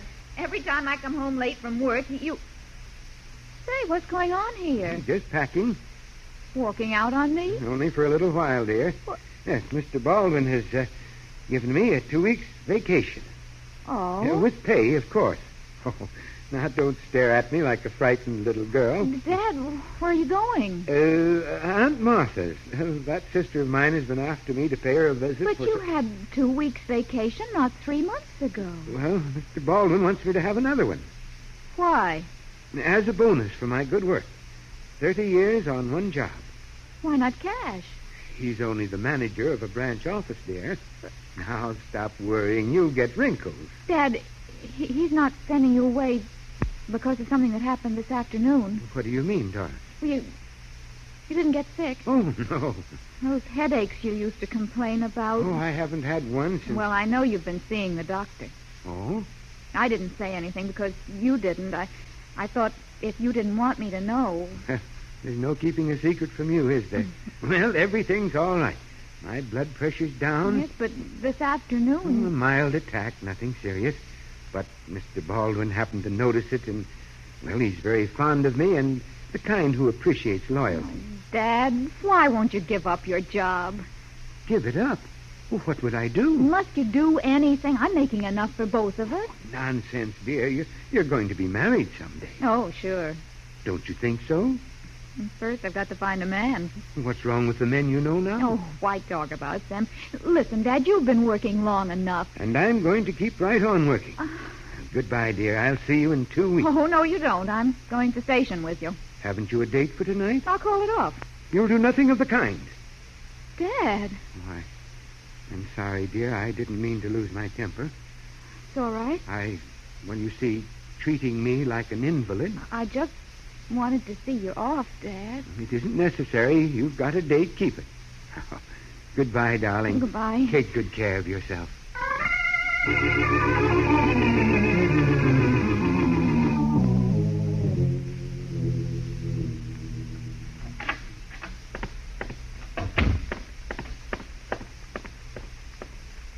Hello. I'd like to see Mr. Kenneth Badger. I'm Ken Badger. Are you the private detective? Well, so they say. But, oh, all right, take a look at this newspaper. For free? Read it. Now look, Miss. Read the I have... headline, please. You've got a way about you. Okay. Brokerage clerk disappears with half million. Harold Phillips for 30 years a clerk in the brokerage offices of... How am I doing, kid? Do I pass the literacy test? M- My name's Doris. Mm, my favorite name. Harold Phillips is my father. Mm-hmm. Well, it... what'd you say? Mr. Badger, I'm desperate. A good-looking girl like you? My father didn't steal those securities. What a shame. I know he didn't. And you're going to find him and prove that he didn't. I am? Yes. Uh, will you? Now listen, honey, there comes a time in every man's life when he's got to say no. This is my time. You don't know my father. Is that bad? He's not a thief. He's the most honest, the most conscientious. Oh, somebody told you about my weakness, huh? Well, you'd only try to understand. Dad's been with that company for 30 years, Mhm. handling money and securities every day. If he wanted to steal, he could have done it i- in dribs and drabs, fixing the books. Mm-hmm. He didn't have to wait until yesterday to take a half a million at one time. Maybe he didn't get the idea until yesterday. Oh, please, Mister. Oh, cut it out, will you? I can't. Will you please cut it out? I'm not going to be carried away by a flood. All right. All right, Mr. Badger. You don't have to take this case, but I'll tell you what I really think. Over a cup of coffee? When I came home from work last night, Dad was packing. There's a nice little restaurant down the street. Come on. Listen to me. Dad said that Mr. Baldwin, the manager of his office, had given him a two weeks vacation. He was going to spend it with Aunt Martha at her place in the country. I, I phoned Aunt Martha this morning. Dad wasn't there. No. Mr. Badger, my father wouldn't lie to me. Something happened to him last night. What do you think? He might have been kidnapped or, or murdered. What? Mr. Baldwin's got those securities. That's why he told Dad he could go away. And then last night his dad was going to the station. Wait a minute. Why did you phone Aunt Martha this morning? Dad hasn't been feeling well. I, I was worried. Mm-hmm. I'm going to give you a break, baby. Oh, Only because I like you. But there's one condition. What? From now on, it can. Yes, Ken? Okay, Doris. I'm going down to the brokerage office to see what Mr. Baldwin looks like. Oh, I'm going with you. You are? I am. That's what I said. You are.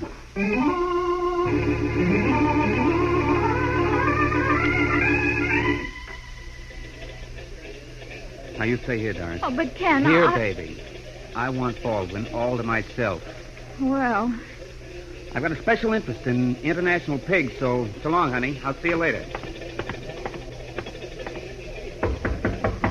Come in. Why, Badger, what are you doing here? Inspector Hopkins, my old friend. I asked you a question, Ken. I've been retained. By who? Doris Phillips, the daughter of. Well, Inspector, don't I get a knockdown? If it'll make you happy. I'm talking about those two nice people over there. Walter Conrad, the assistant manager, and that's Joyce Lipton, Mark Baldwin's private secretary. How do you do? How do you do? Joyce Lipton. Say, haven't we, uh. Have we? Oh, I'm pretty sure of it, but uh, where? Now, see here, Ken, I'm conducting an investigation. Oh, you're a hard man, Inspector. All the pretty women. State your business and get out of here. Well, since you put it so politely, I'm looking for Mark Baldwin. That's good, so am I. What? Anything else, Ken? Now, wait a minute. Let me get this straight. Are you saying that Baldwin and Phillips. That seems to be his pet theory, Mr. Badger. Shut up, Conrad. All you have to do is answer questions. And all you have to do, Inspector, is to ask them. Intelligent ones. You're looking for trouble, aren't you? Just because Mr. Baldwin didn't come to the office today doesn't mean that he and Phillips took those securities. He didn't show up at his hotel all night either. That can mean anything, Inspector. Well, somehow do you do, huh? Mr. Conrad. Are you butting in, Ken? Just for a couple of questions, Inspector. Mr. Conrad, when was the last time you saw Mark Baldwin? When I left the office yesterday, about six o'clock. And you, Joyce? Seven o'clock. Mr. Baldwin wanted me to stay for some last minute dictation. Hmm. Dictation, Mr. Badger. Oh, yes. Uh, anybody see him after that? We've been all through that, Ken. My client wants to know, Inspector. Well, I don't know who saw him afterwards. I left at seven o'clock. I don't suppose you realize how ridiculous this is, do you? Now, see here, Conrad. All I- these questions about Mr. Baldwin. If he had a part in this robbery, you think he'd be fool enough to disappear? It's been done before, mister. Mark Baldwin wouldn't take half a million dollars to share with a clerk. Is uh, that your opinion, too, Miss Lipton? I have no opinion. And I just can't believe that either Mr. Baldwin or Mr. Phillips could have, could have done such a thing. Yes. Now, Mr. Conrad, let me tell you something about who takes and who shares. Hey, Inspector. Ken, if you don't stop butting Take in. a look over here. I uh, think you'll be my friend again. Huh? What did you find? I always travel with my nose close to the carpet. My dog taught me that trick. Listen, Ken. Down here. Huh? Tell me what they look like to you. Hmm. Bloodstains that somebody tried to wash out. Funny, that's what they look like to me. They form a line from the desk to the coat closet. What do we do now, Inspector? I'll let you know.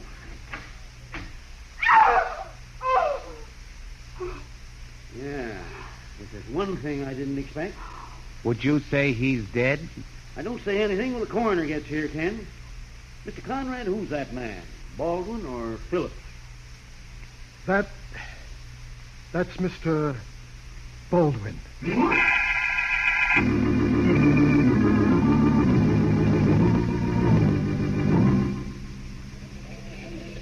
No, no, Doris, you can't come in. I've got to know what's going on, Ken. I told you, I'll tell you later. Why did all those men come here, th- those policemen and, and the men with the cameras? They're holding a convention. Somebody's been murdered. Oh, my Lord.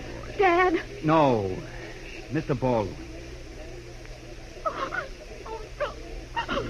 all right, all right. I'm still working for you. Ken, you know what they're going to think? Just keep looking at those quotations. I'll be out soon as I can. Stabbed in the back, huh? Died between 8 and 9 o'clock last night. What's that, Inspector? You still here? Between 8 and 9 o'clock last night, huh? That's about when Baldwin was murdered, according to the coroner.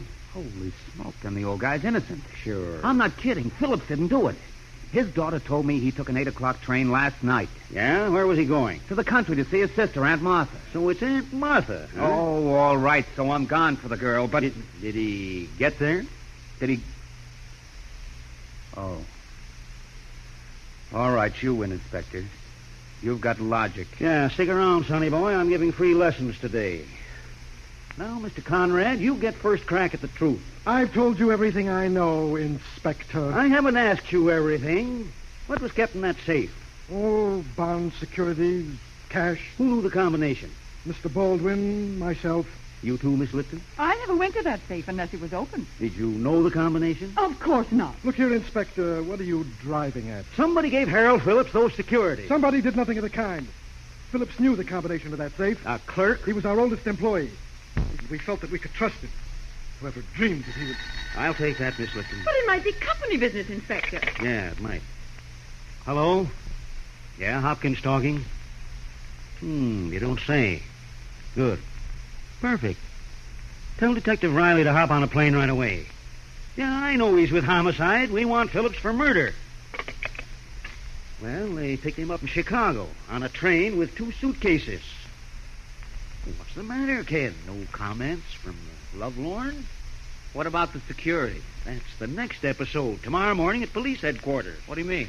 The suitcase wasn't loaded with clothing and personal effects, and it wasn't loaded with securities either. Huh? It was loaded, Ken, with newspapers.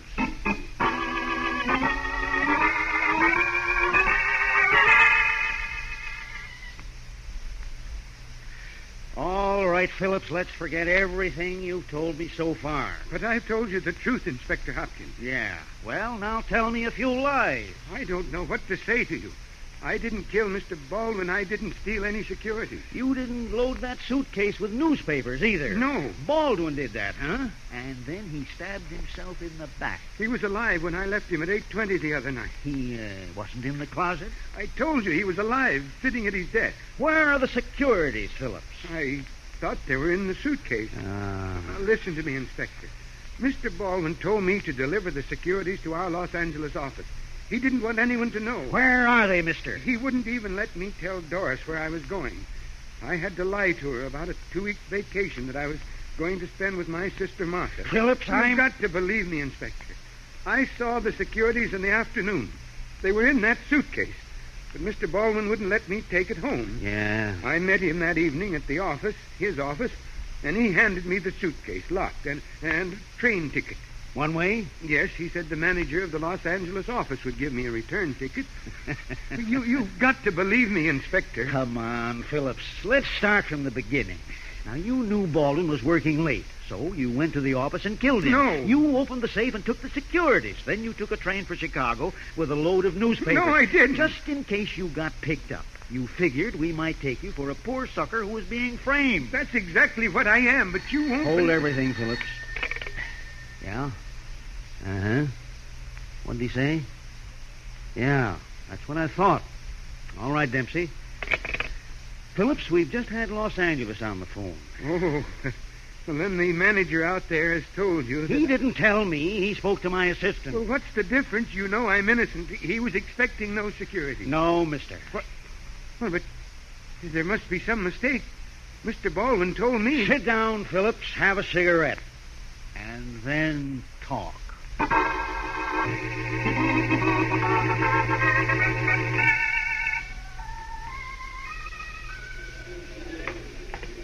Ken, Coffee with tears, honey? Bad combination. did you get Inspector Hopkins? Yes, darling. When can I see my father? Will you promise not to turn on the faucet? Ken. You can see him anytime. He's just been booked. Oh, Murder in the first degree, without a confession. he didn't do it, Ken. The inspector also told me a lot of other things. He didn't do it, Ken. Things your father told him. Doris, Yes? your father knew he wasn't going to Aunt Martha. What? He was going to California on orders from Baldwin. But he, he told me he... What time is it? Oh, quarter past four. But Ken... Come on, let's Da- get out of here. Are we going down to the prison? Nope. We're going to find out more about a certain security transfer. And about a certain gal with red hair and blue eyes. In a way that's very tantalizing.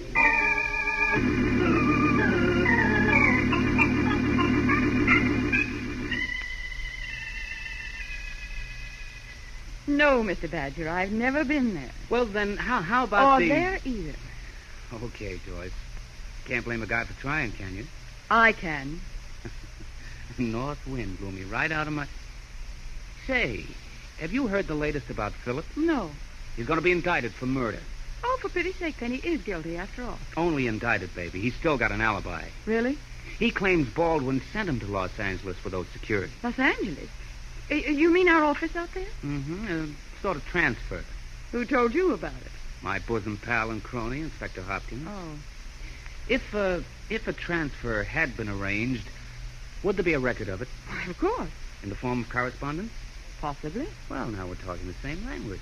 Where's the correspondence? It's in those files. I mean the letters he dictated when he asked you to stay late.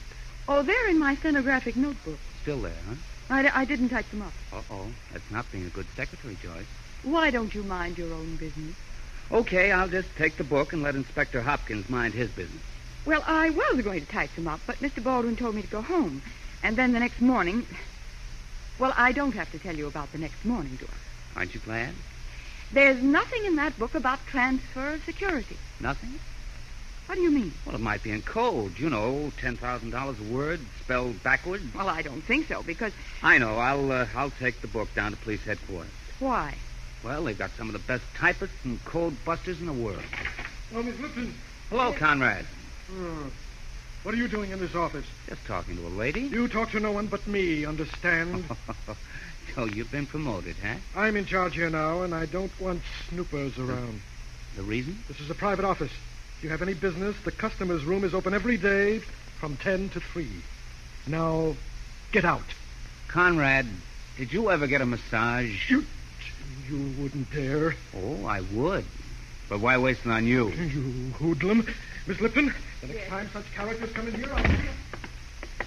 Well, Ken, what did you find out? That's what I'm going to find out, Doris. It counts. What do you mean? You go back to your apartment and wait for my call. Oh, and you? Police headquarters. And wish us luck.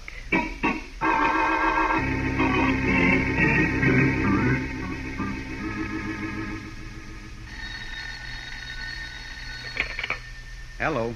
Ken, For Pete's sake, Doris, where have you been? don't be angry, dear. I told you to go back to your apartment and wait for my call. I did, but you didn't call for three hours, and then I had an idea. Where are you now? In a drugstore. Oh, that's nice. Tell them to set up one for me, too. A double motor Ken, with a... you don't understand. This drugstore's in the building my father works in. The brokerage offices are on the second floor. What got you there? A terrific idea. Now I need help. What's the matter? How soon can you get here? Fifteen minutes. What's the matter, Doris? I'll tell you when I see you. But hurry.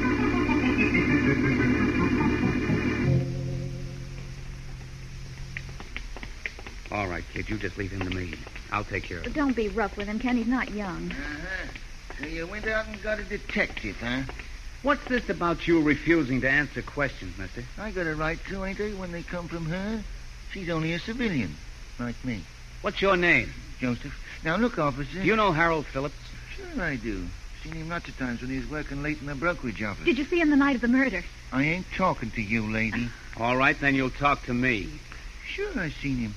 I took him up in the elevator. What Oh, time? Now, listen, you. All right, all right. Tell him. It was 8.15, and I rung him down again at exactly 8.30. You talk like radio time, pal. I got it on my mind. Another detective asked me them same question about an hour ago. Showed him the book. What book? That's what I wanted to see, Ken. The book everybody must sign when they come in and go out of an office building after six o'clock. Did you did you think of that all by yourself? All of a sudden. Where's the book, Joseph? Right here, and that's where Mr. Phillips signed it. Darling. Hey, are you talking to me? Not tonight, Joseph. You go right up and down your elevator. Come on, Doris. That does it, Ken. That proves Dad's innocent. And you thought of that all by yourself. Dad wouldn't have signed that book if he were going to steal or commit murder. He wouldn't have used the elevator. And I went to school and paid for a license.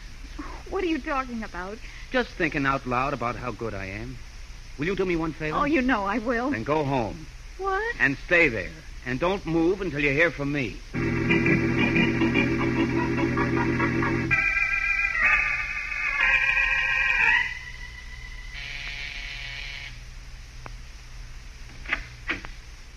Well, Hiya, Cookie. You mind mind if I come in? now you have the nicest way of asking. I didn't mean to push you. An old habit I picked up in the subway. What do you want?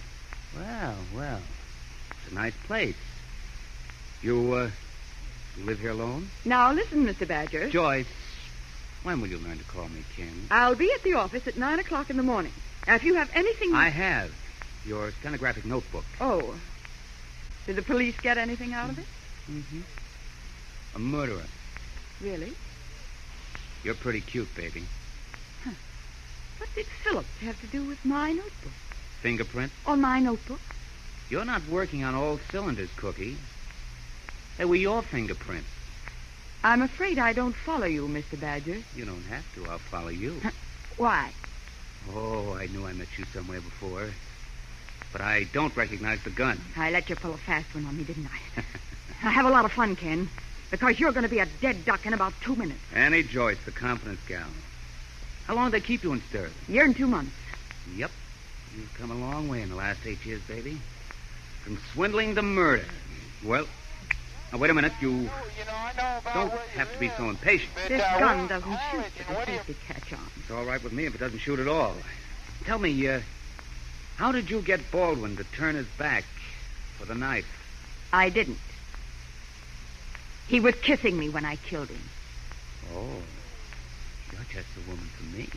Phillips had gone out with a loaded suitcase, and Mark and I were going to wait until he'd been arrested and sent to jail, and then. You were going to split a half a million. That's right. But you decided why wait and why split. I'm selfish that way. Yeah. But you're going to wait, Cookie, for a quick burn. Well, you won't be around to see it. Oh. I'm not so sure of that, Miss. Drop that gun. She doesn't have to, Inspector. It just changed hands. Well, did I do all right, Inspector? For once in your life, when you came in here, I was afraid you was going to close that door with a snap lock on it. Inspector, you don't think much of me, do you? You want the truth. No, just skip it.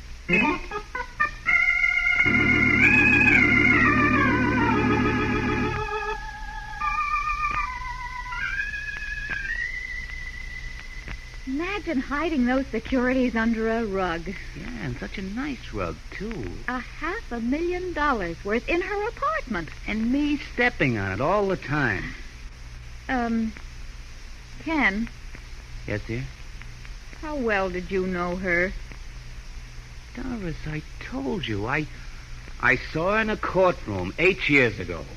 And you remembered her for so long? I've got a weakness for redheads. Mm, I'm not a redhead. Oh, that can be remedied. Mm. Would it make you happy? Mmm, all over. Oh. Hey, take it easy. Your, your father's asleep on that chair. Suppose he wakes up and and, And well, suppose he does. Dad won't mind. Will you? Well, Well, will you? Oh, but Dad. I can't wait all night, Doris. I've got to go to bed.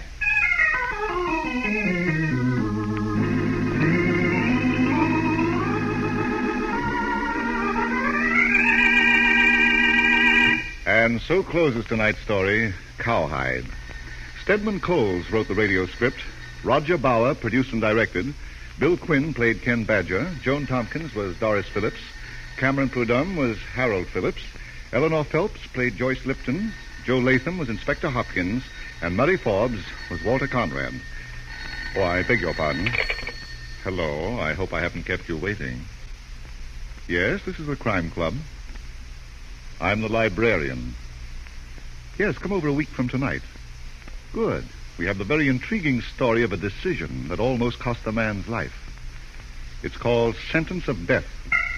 In the meantime, well, in the meantime, there is a new Crime Club book available this week and every week at bookstores everywhere. Yes, it's available now. Fine. And we look for you next week. Oh, yes. And another thing. Traffic accidents have been increasing at an alarming rate. Avoid them by respecting the rights of your neighbor on the road and by being sure that you and the car you are driving are in good condition.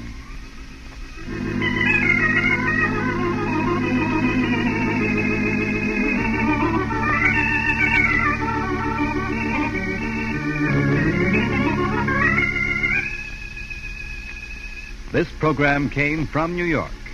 Stay tuned now for another mutual favorite. Quiet Please follows in just a moment. This is the Mutual Broadcasting System.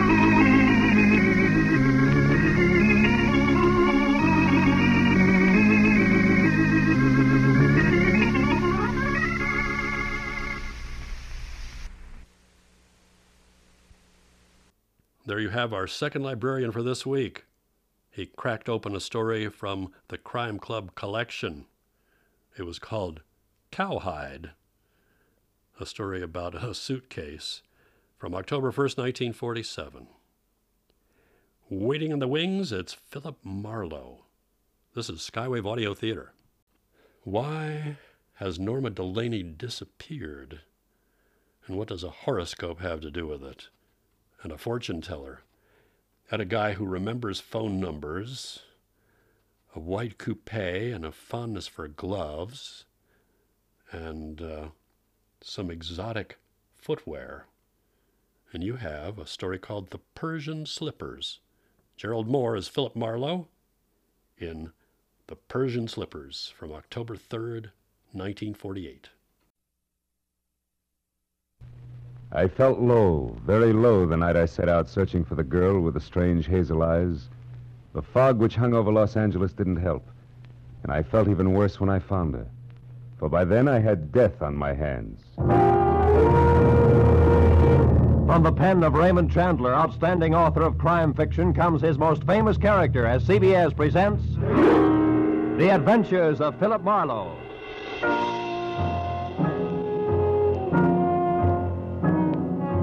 And now, with Gerald Moore, starred as Philip Marlowe, we bring you tonight's gripping story The Persian Slippers.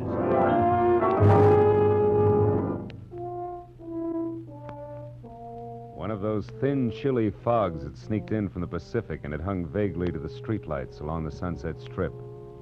It was a kind of a fog that you could see through, but everything was out of focus. Made you start wondering what you were going to do when you were 90 and you were all alone. I'd have liked to have spent the night in a room full of noisy extroverts playing charades. But instead, I had to eat a quick dinner and drive up into the secluded Hollywood Hills to meet a guy.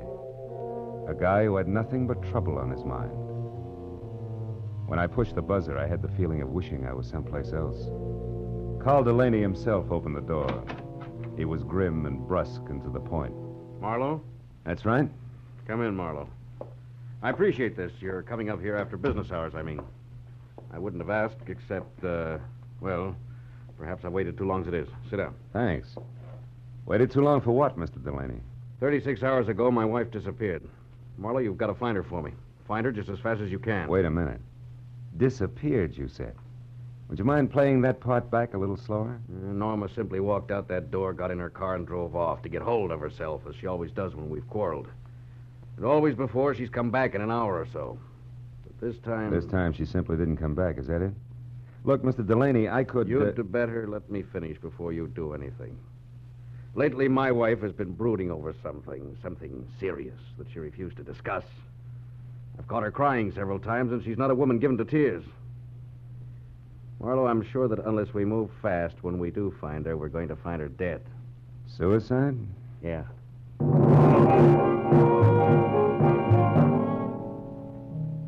With his thick, blunt hand, Delaney reached for a color portrait lying face down on the table and gave it to me.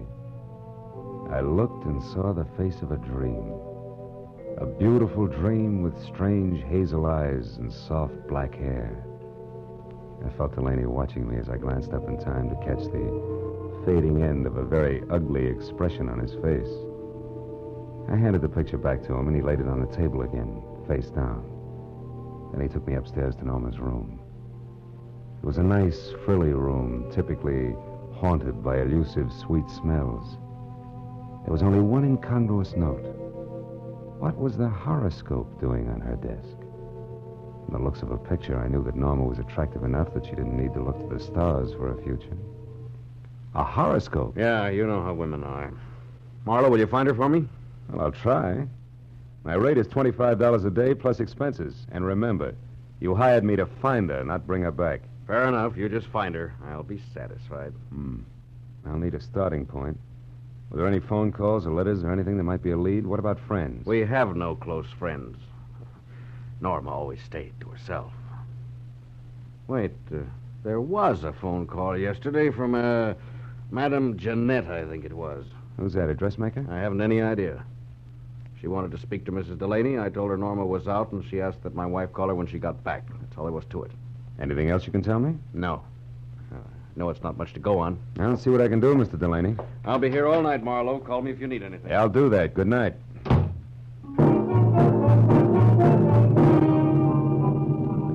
I drove back through the persistent fog to Sunset Boulevard. Ah, It was 9:30. I knew it was going to be like tracking a hummingbird through the petrified forest by the bent twigs, but I got a classified directory and I started digging. I checked the hairdressers, the manicurists, and the milliners, and I was just about to start on the interior decorators when I remembered the horoscope on Norma's desk. I quickly turned to the personal consultants. Yeah, there it was. Madame Jeanette. Her establishment, located in the dubious neighborhood south of Olvera Street, turned out to be a tacky cottage set back next to an alley. It was as dark inside as out. I was pounding on the door like a vampire at sunrise when a newsboy came up the path. Looking for Madame Jeanette? Yeah, yeah, you know her? Sure, she tells fortunes. Says I've got a great career line. You want to see it? Not right now, thanks. And I'll say for her that she's a sound sleeper. Maybe, but not so early as this. About this time, she's always hanging around that bar on the corner. Tonight, she's throwing a farewell party in there. Farewell party, who for? Herself, she's leaving town. Oh, thanks a lot. Here, kid. Gee, a buck. My old man will swear I've been shooting crap again.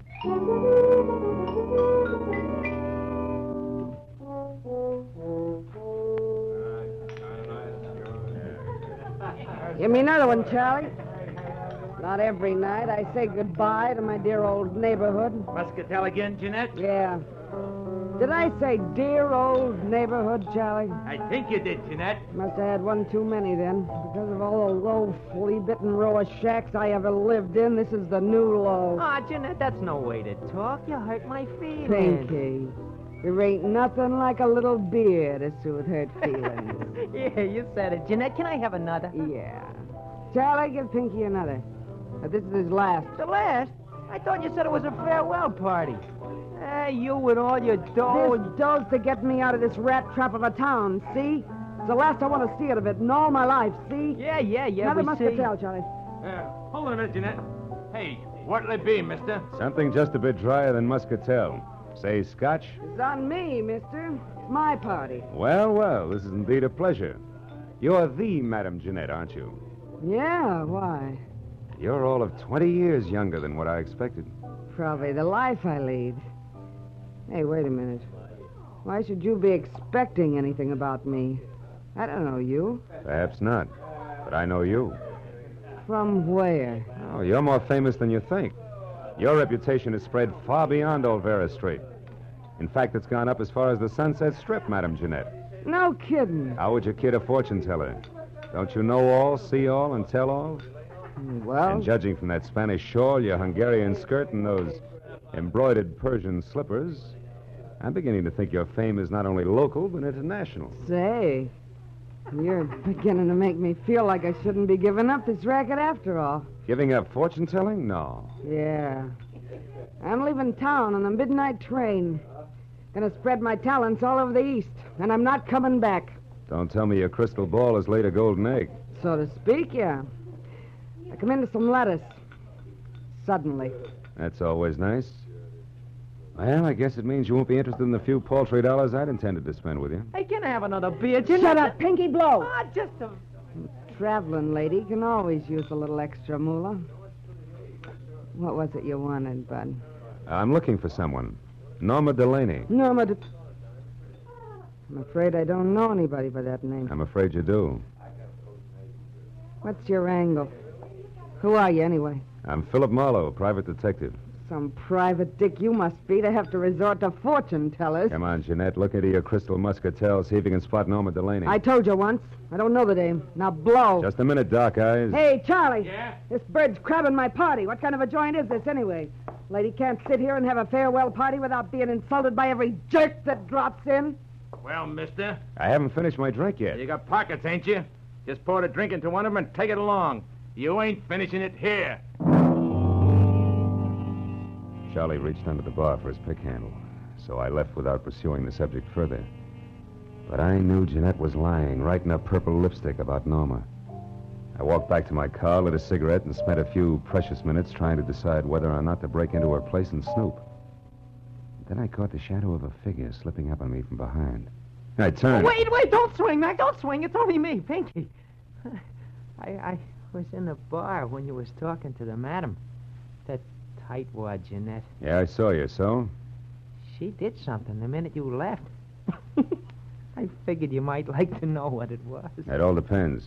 Well, I, I thought it might be worth something to you, like a saw, maybe. Come on, you. No, spill it. Wait a minute. Spill wait, it. Wait. If it's any good at all, it's worth a five and no more. Oh, all right, all right. She, she, she made a phone call. Who to? What'd she say? Nothing. Just some swear words in Spanish. The line was busy. well, I, I kept my eyes open and I got the number. All right, let's have it. If you can still remember it. Oh, I, I can remember it easy.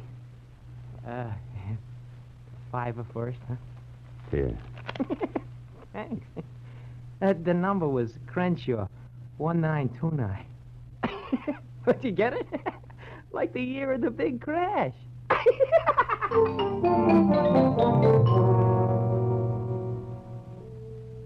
Thanks to the thirst of an underweight lush, I wasn't at the end of my rope yet.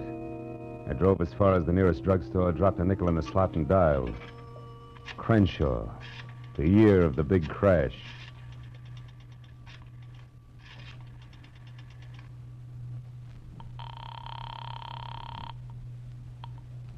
Hello? Hello, let me speak to Norman Delaney, please. I'm afraid you must have the wrong number. Look, you, I'm trying to locate Mrs. Delaney. I suggest you help me. How did you get this number? From a client, Mr. Carl Delaney. But that's impossible. Let's stop sparring. We can save each other a lot of wear and tear if we get together and talk this over. Maybe you're right. Yes, that sounds sensible. I'm at the Beechwood Apartments, number four. Check, I'll be right out.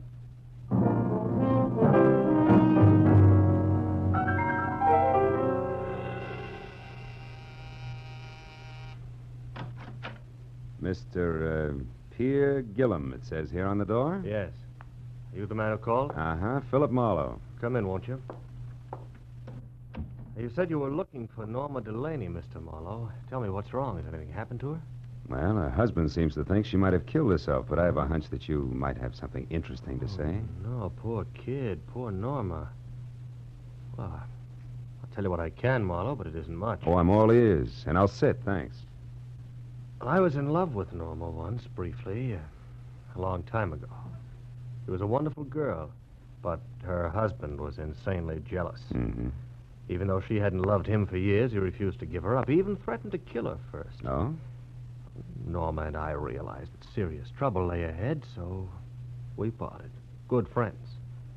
And I haven't seen her or heard from her in months. I buy it all but the last line. You have seen or heard from her, and recently. I'm not going to argue that. I've told you the truth. You can take it or leave it. I leave it. Suppose we both put our cards on the table.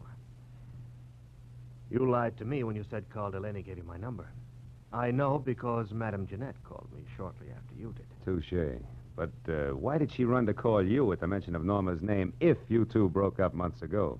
And incidentally, how did that ersatz oracle Jeanette get mixed up in this in the first place? Uh, That is a long story, Marlowe. Good, I like long stories. I'll bet it begins just for a lark. Norma and I went down to Olvera Street once to have our palms read. Yes, that's exactly how it started. Madame Jeanette was an unusual woman, a, a character, you might say. Uh-huh.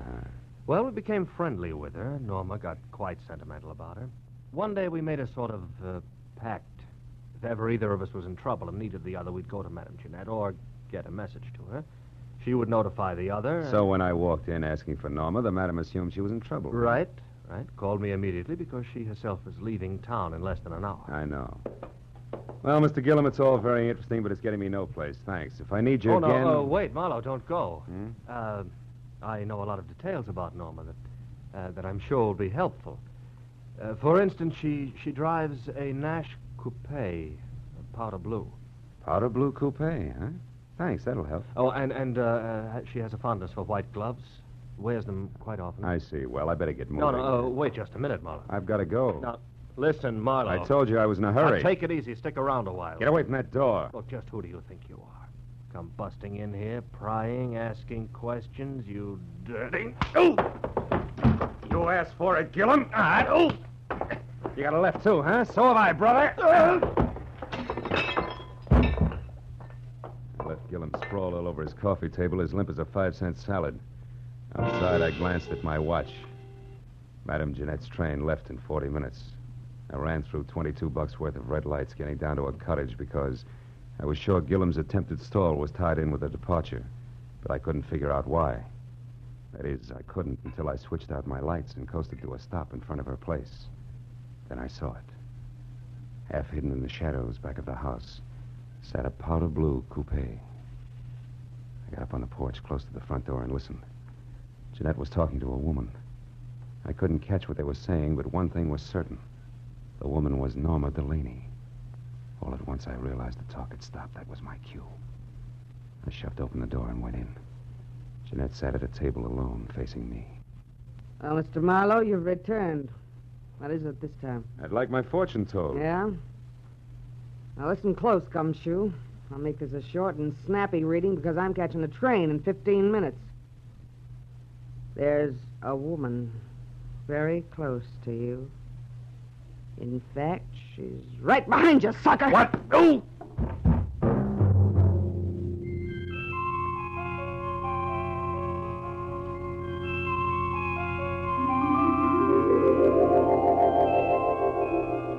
When I finally opened my eyes again, nothing changed. It took me a long time to figure out that the lights were off and it was dark. I climbed up the table leg hand over hand and switched on a lamp. Jeanette's house was absolutely quiet. I had caught a glimpse of a white glove held known as a blunt instrument just before I dozed off. And that reminded me what I was down here for. I wobbled through the kitchen and out the back door, but the powder blue coupe was gone. It was 12:15. My head and the fog both had gotten a little thicker, so I just stood there, useful like a ping pong ball in a bowling alley. It was the sound of footsteps that finally moved me, and the newsboy was back. Well, hiya again, mister. Did you ever get a hold of Madame Jeanette before she left? Yeah, yeah, but not tight enough. Say, a blue coupe left here a few minutes ago. Did you see it? Nope, I didn't. Gee, I'm sure sorry she went away. She gave me a buck tonight, too.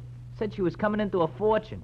Hey, you and your career li Say, what's that down there in those weeds? I don't know. It looks like some kind of a shoe. Yeah. Yeah, it is a shoe. Here, see? What do you know? A Persian slipper. I took the slipper along as a souvenir for my scrapbook and walked back to my car, trying to fit Norma Delaney's lovely hazel eyes in with that crack on the skull. But I couldn't. Between throbs of my headache, I figured Pierre Gillam would know why Norma had dropped in on the madam so close to train time. I decided to go back and ask him. Gillam was as reliable as a two headed quarter and just as tricky. So when I got to his apartment, I pushed the buzzer, stepped back, and braced myself. There was no fight left in him. He opened the door in his robe, fingered the mouse I had given him, and grinned. Oh. so you found your way out by yourself. Uh huh. Say, Gillam, what was so important about Norma seeing Madame Jeanette just before her train left? I don't know. Oh, you knew enough to try to keep me here, to delay me. Why? Oh, Marlowe, I did that for old time's sake, for an old friend. Jeanette asked me to hold you here until midnight, and I tried my best. Obviously wasn't good enough. Well, that's all I know about it. I see your phone is off the hook. You know that? Yeah, I took it off. It's given me nothing but trouble tonight. I hereby wash my hands of this whole business. I'm going to bed, and I hope to sleep. Good night.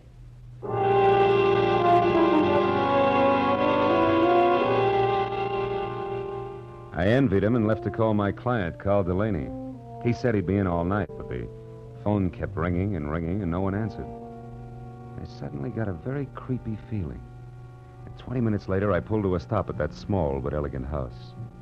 The lights were on, and I saw the powder blue coupe in the garage next to Carl's big black sedan. I ran up the steps. The front door was ajar, so I went in.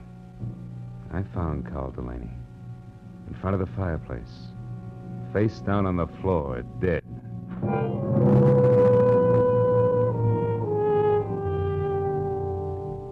There was a handbag on a chair. I opened it compact cigarettes and a key to room 340 in the Bradford Arms Hotel. No identification. That color portrait of Norma was standing up on the table this time. And those searching hazel eyes seemed to follow me all the way to the telephone.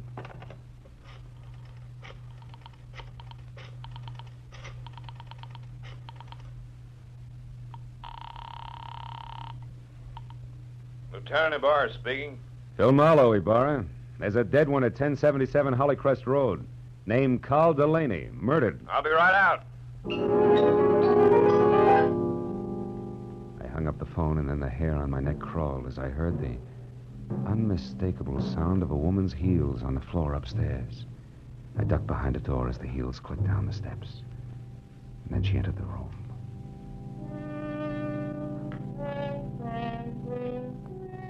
Norma Delaney was lovely. As lovely as a picture. She moved calmly and deliberately, put a note on the table, picked up the handbag, and then turned to face the door I was hiding behind. You can come out now, Mr. Marlowe. Hello, Mrs. Delaney. You can call me Norma now. And if you're thinking of using your gun, perhaps you'll be good enough to read this note first. Here.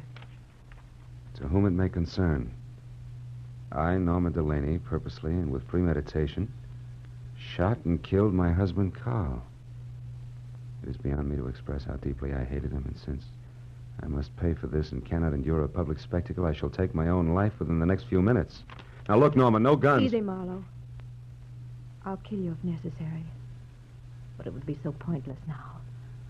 I'm free at last, and I want to spend the little time left to me in my own way. Norma, if you'll listen to me Stay just back. a minute. Tonight I made my only friend, Madame Jeanette, happy. And I killed a man who needed killing. Something good, something bad. So I'm quitting, even up. What do you propose to do with me? You mustn't try to stop me, Marlowe. See that closet? Mm-hmm. Get inside. And careful how you move your hands. Turn around to the wall. That's it. Marlowe, I'm sorry I had to hit you at Jeanette's tonight. Goodbye.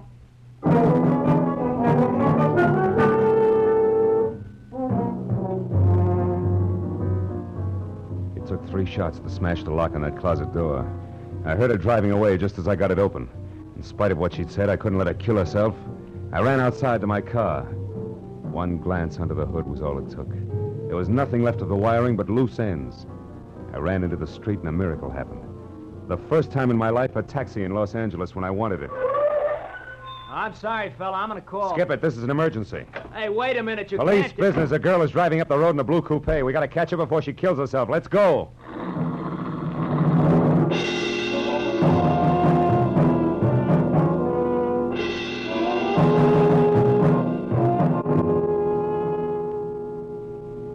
Think I saw taillights just then. Yeah? Can't you go any faster? Not on these curves, brother. I got a wife and kids. Okay, fella. We'll be at the top of the hill when we can get around the next bend. We should spot her then. Yeah, you can see the whole road down the other side. Here we are, mister. This is the top. I don't see her. Where is she? Hey, wait a minute. Stop here. Turn off your motor. This is Haywire. I don't get it. We were gaining on her, and now she just disappears.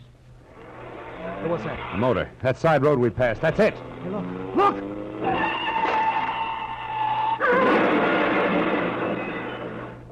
Holy smoke.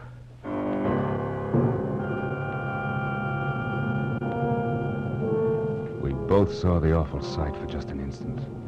A powder blue coupe with a woman crouched over the wheel. It shot out of that side road, crashed through the guardrail, and fell end over end down into the gorge. By the time we got to the hole in the fence, the wreck was an inferno.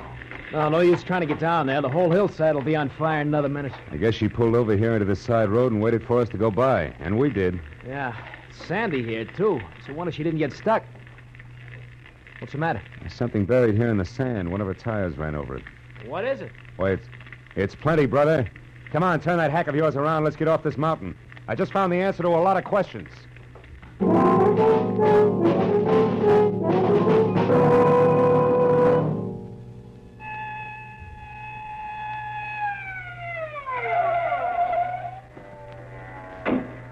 That you, Marlowe? Yeah, Lieutenant. We found the body and the wife's suicide note.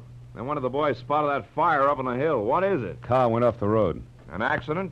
Or the suicide? Just a little of both, Ibarra, but we'll talk later. Right now, we got to go to the Bradford Arms Hotel on the double, and please, no siren.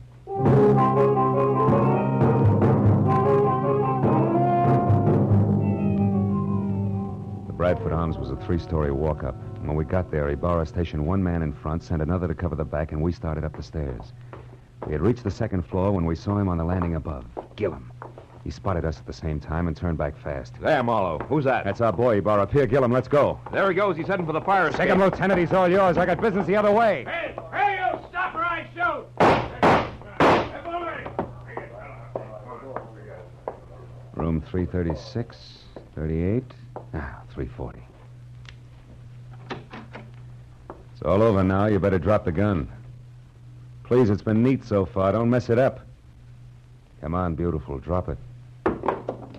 That's better. Well, Marlowe, I got him. Had to wing him to bring him down, but here he is. And uh, the lady must be. Uh... Yes, Lieutenant. The lady is Norma Delaney, the girl who wanted to kill her jealous husband and then commit suicide, but didn't want to die doing it. So she used someone else's body, Madame Jeanette's, which was a logical choice because Jeanette was blackmailing her. Thus, two vultures with one stone, leaving two lovebirds free to fly away together. Right, Norma? Didn't you give Madame Jeanette money so she'd leave town and tell everybody she was going away?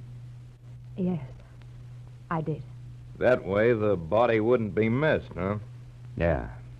Isn't it pretty? Oh, lay off, Marlowe, can't you? Okay, Gillum, okay. Ellie Barra, I've got a sour taste in my mouth. I think I'll go home and gargle. Anything else you need? No, I guess not, Phil. I've had all that's necessary. Uh, wait. Just one thing. How'd you get inside this setup? How do you find out it was the dead Madame Jeanette who went over the cliff instead of the very much alive Mrs. Delaney here? Well, Uh, Jeanette had on a pair of Persian slippers, Lieutenant. One fell off down at her cottage where Norma murdered her and put her in the trunk of the car. The other one fell off in the sand of that side road when she took Jeanette out of the trunk and propped her up behind the wheel. was lucky, Burra. Just dumb luck.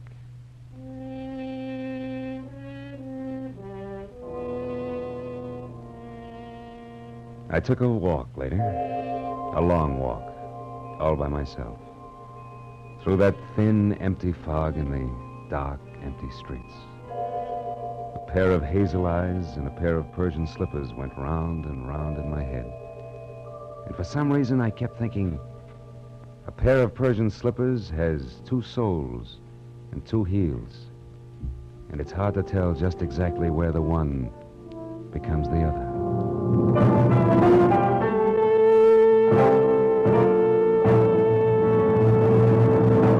The Adventures of Philip Marlowe, created by Raymond Chandler, stars Gerald Moore and is produced and directed by Norman McDonald.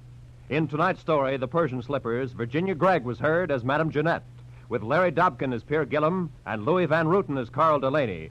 The additional players were Gene Bates as Norma Delaney, Gil Stratton Jr. as the newsboy, Frank Richards as the barkeep, and Tony Barrett as Pinky. Detective Lieutenant Ibarra was played by Jeff Corey. The special music was conceived and conducted by Ivan Ditmars.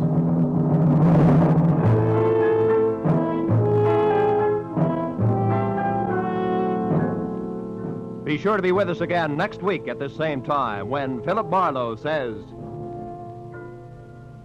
Sounded good, real good. A weekend at Malibu, expenses paid with a cash bonus thrown in. But that was before I knew about the henchman, the redhead, and the corpse. These three and a white Panama hat ruined it all for me.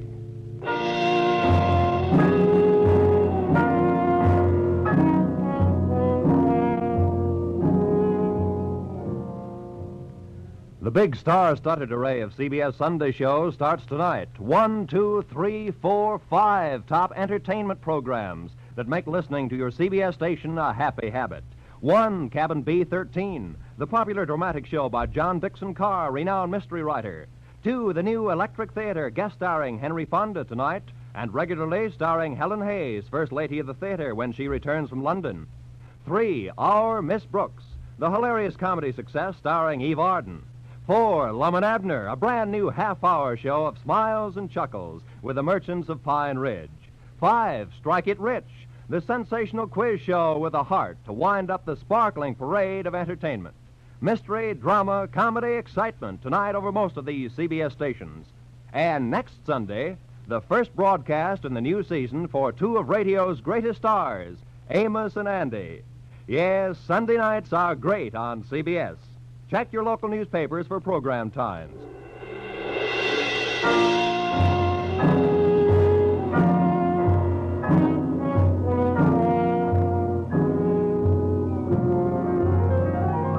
This is Roy Rowan speaking for CBS, the Columbia Broadcasting System.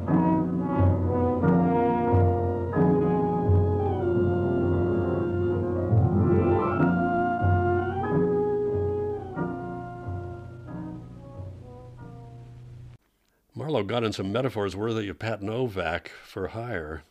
We got, let's see, uh, limp as a five cent salad and uh, pounding on the door like a vampire at sunrise. That was Gerald Moore in The Persian Slippers, The Adventures of Philip Marlowe from October 3rd, 1948, and he lost the client. We're going to round it out with Quiet Please here on Skywave Audio Theater. The literary term is doppelganger, a person's twin or other self, for better or worse, usually seems to be worse. It's an idea that goes back a long way.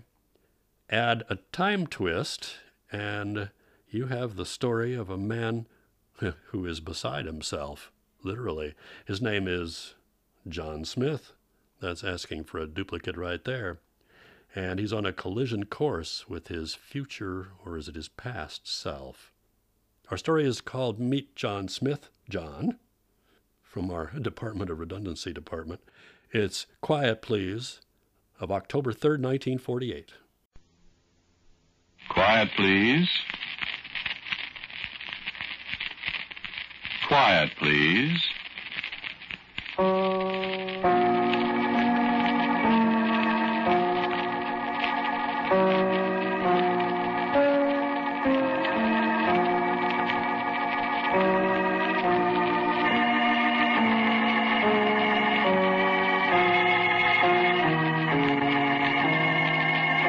The American Broadcasting Company presents Quiet Please, which is written and directed by Willis Cooper and which features Ernest Chappell.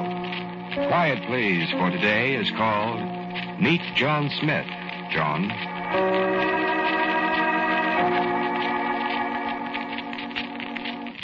I'm funny about snow, I guess.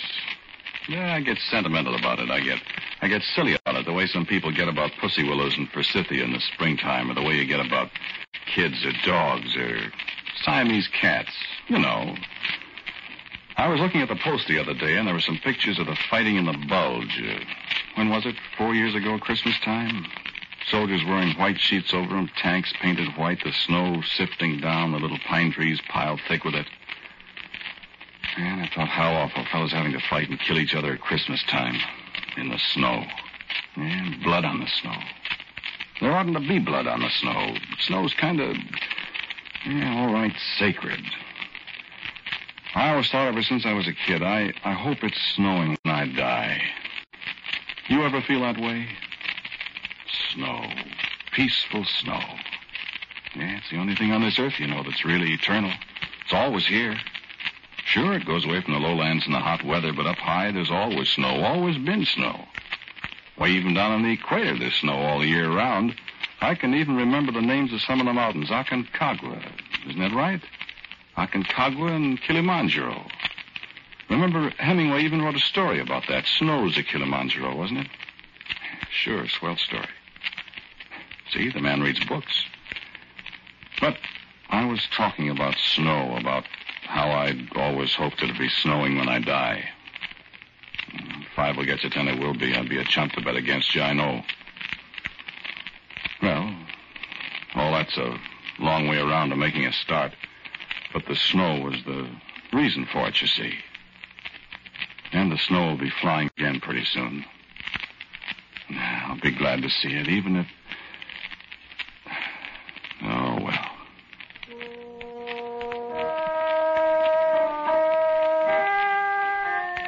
It was New Year's Day, 1939. New Year's Day, and boy, what a hangover. Lucille and I had had some people in for New Year's Eve. We had a lot of champagne. They brought a lot of champagne. Somebody brought some other stuff. You ever try avocat? Avocat, it's a Holland Dutch concoction. It's kind of a custard.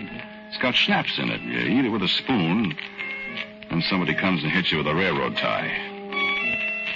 Johnny King had a kind of vodka I never heard about. Uh, vodka, I think it's called. It's got an infusion of buffalo grass, whatever that is, in it. Yeah, Yeah, it tastes wonderful, kind of like tobacco. The summer afternoon, in a field of hay, and boy, howdy. Champagne and avocado, and Zubravka. Headaches and hangovers, and shooting pains. It was Lucille's idea to go over to the Lafayette and drink a, or eat or whatever you do to it, some onion soup. And oh boy, it was snowing. I felt some better as we walked over. We got inside and ordered and sat there by the front window at the marble top table and pushed the plush curtains aside and looked out. It was snowing awful hard, big fat flakes floating down and people going by with their hats and their shoulders piled high and loving it, most of them. So we had some soup. We began to feel partially human again. Lucille leaned across the table. Oh, that poor old fella. What poor old fella, me? Nobody pays any attention to him. Where? Out there in the snow. See, there goes another one. What are you talking about? The old man out there in the corner. People are passing him off. Well, what do you want him to do? John, go give him a dime or something. Where? There. Oh, gosh. Oh, Isn't it a shame begging in the snow? Yeah, Ah, doggone it. See, there goes another one. Oh, gee. Oh. The poor old guy's probably starving. And on New Year's Day in the snow. Order me some more onion soup. What? Uh, oh, give me a dollar, will you? Oh. Five's the smallest I've got. Give me that. Thanks. Uh, I'll be right back. John, take your coat. I don't need any coat, I said, and I busted right out and down the steps in the snow. No hat or anything. And I called to the poor old fellow. Hey, I called. Hey, Bud! Oh, Me, mister? Yeah. Mister, have you got a dime? I tell you what, I'm, I'm about frozen. It's New Year's Day and. Here. Oh, my gosh, mister. Go get something to eat, Bud. Find yourself some place to sleep and get warm. Oh, gosh. A, a fin. It's all right. New Year's present for my wife and me. Wife? Waving at you there in the window. Oh. Oh, thank you, Mom. Thank you, Mom. Thank you ever so much. Yes, Mom. Thank you. God bless you, Mom. God bless you, too, mister. Yeah, it's all right. We all have tough luck. Happy New Year's. same to you, mister. Gosh, it's been a long time since anybody said that to me. Your, your wife's tapping on the window. She wants you to come in before you catch your death of cold. Oh, yeah. Well, good luck, Bud. Hey, mister. What's your name? Yeah, what difference does that make? Go get, go get something to eat. Why, I was just thinking I could walk over to Grace Church and I, well, I, I could say a prayer for you, uh, sir. I, I was going to pray anyway, and Thanks, partner. Uh, my name's John Smith. it is. Well, what do you know about that? What? That's my name too, John Smith.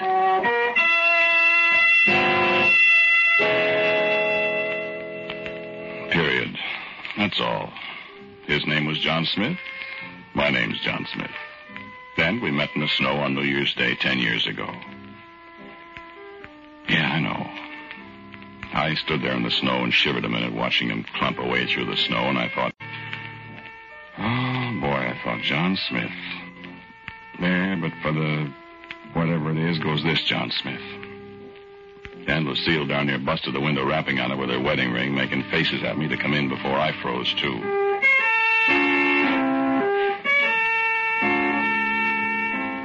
Well, so New Year's Day in 1939 was on a Sunday. That made Monday the holiday, and I didn't have to work. We just sat around the house loafing and drinking up what was left of the New Year's champagne. Along towards evening, I said, You mind if I go out for a walk, Lucille? She said, No, go ahead. So I put on my leather jacket, my overshoes, went out and walked in the snow. Eh, It was black and dirty already, like it always is in New York. And I thought, well, maybe it'll still be nice over in Washington Square. So I ambled over there. Yeah, it was nice. The lights and stuff, you know. The tree was still there alongside the arch, and I brushed the snow off a bench and sat down for a minute. Wasn't anybody else in the square except me, I thought. But all of a sudden, somebody said, kind of quiet. You know how flat voices sound when there's snow? And this voice said, Hello, Mr. John Smith. And I looked up, and darned if it wasn't my little old man, little old John Smith. Well, I said, hello yourself, John Smith. I thought that was you, uh, sir. How you doing? Well, gee, that thing you gave me yesterday brought me awful good luck, Mr. Smith. John. Huh? John, that's my name. Oh. Uh, what you mean, good luck? Well, I got me a job shoveling snow this morning, and, and I made four bucks. That's fine. Uh, I, I could give you back part of the five if, if you wanted me to. Nah, forget it. No, I, I, I'd really like to pay it back. I, I mean. Some other time. Well, uh, I got seven bucks altogether, Mister uh, John. Well, what what if I bought you a drink? Would, would you mind? Well, say now. I don't mind if I do. Ah, swell. That's fine. Yeah, you like to walk over to McSorley's with me, huh? I used to go there. Well, sir, I thought. A mug of ale would go all right, I thought. Yes, sir, and it'll make the old boy feel better. Yeah, I was full of holiday spirit. Come on, John Smith, I said. Let's not walk to McSorley's, let's run. You know McSorley's on 7th Street, just off the Bowery, there by Cooper Union. Grand place. No women, no chromium plating. Just a battered old bar, a couple of cats, four inch sandwiches, hard boiled eggs, and ale. Boy, howdy. Hmm. Yeah, and in the wintertime, the big old stove in the front room, red hot and still a heating. So there we were in the back room. Not quite so hot, but mighty fine. And a mug of ale apiece. That was nice. I sure am grateful to you, John. Well, I said, shut up and let's have another ale. It's on me. And I want you to know that we had something under 800 mugs of that ale before the evening was over. And that ale is all right. And pretty soon we were talking like old pals, John Smith and me. Say, say well, what do you do for a living, John? I'm a newspaper man, John. I'm an old newspaper man myself. That's Uh, so. I said, and I didn't tell him I was in the classified department selling ads over the counter. Yeah, many years ago. Great business. I said, and hoped he wouldn't pursue the subject. Well, it was. I, I mean, I wasn't a reporter or anything like that. Oh, let's have another ale, huh? Yeah, yeah, I, will get it. I, I was in the classified department selling ads over the counter. I pretty near dropped my mug, but he was on the way to the bar. And when he came back, he handed me mine, sat down, and grinned at me. Yes, sir. Just ten years ago tomorrow that I left the business. That's so? Yeah. That Healy, that boss I had, he hated me. I guess. Do y'all remember it just as plain? We had a bottle stashed away in the men's room, and I went in to take a little snort, and this Healy came right in after me, just as I was lifting up the bottle. You know what he did? Huh? He knocked that bottle right out of my hand and busted it all over the floor. Oh, yeah, that's what I said. You're, you're fired, he said. And I said, who cares about being fired, but why'd you have to bust a bottle? And with that, I swung him. Oh. yes, sir. You, you, you, know what happened? Uh. He called me up and apologized that night and begged me to come back to work. What do you think of that? Ten years ago tomorrow. Uh, I smacked a cop once at the Hawthorne plant in Chicago. Good. Say, I did that once, too, in Akron, Ohio. I was smoking in the yard, and he came up on his bicycle and called me out of my name. I knocked him right off his bike. The, this cop I hit had a bike, too. Ain't that funny? I remember so well. It was my birthday. I was 22 years old, 1923, uh, April 2nd. I was 22 years old, too. Only it was in 1913. It was in April, too, uh, I think. Uh, coincidence, huh? Uh, coincidence. Yeah, I used to have an awful temper. Yeah, me too, blazing. Bad. yeah. So you're a newspaper man. Was once. Small No. Well, uh, red, maybe. Uh, hmm. Say, John, you want me to get you a job? Uh, I could do it. No, no, no, no. There, thanks, John. I, I'm laying low for a while. I don't want any publicity. Okay. Uh, any time, though. Thanks. Say, say, I ever tell you about the time I was a newspaper man? No, that was me. No, no, me. I got fired.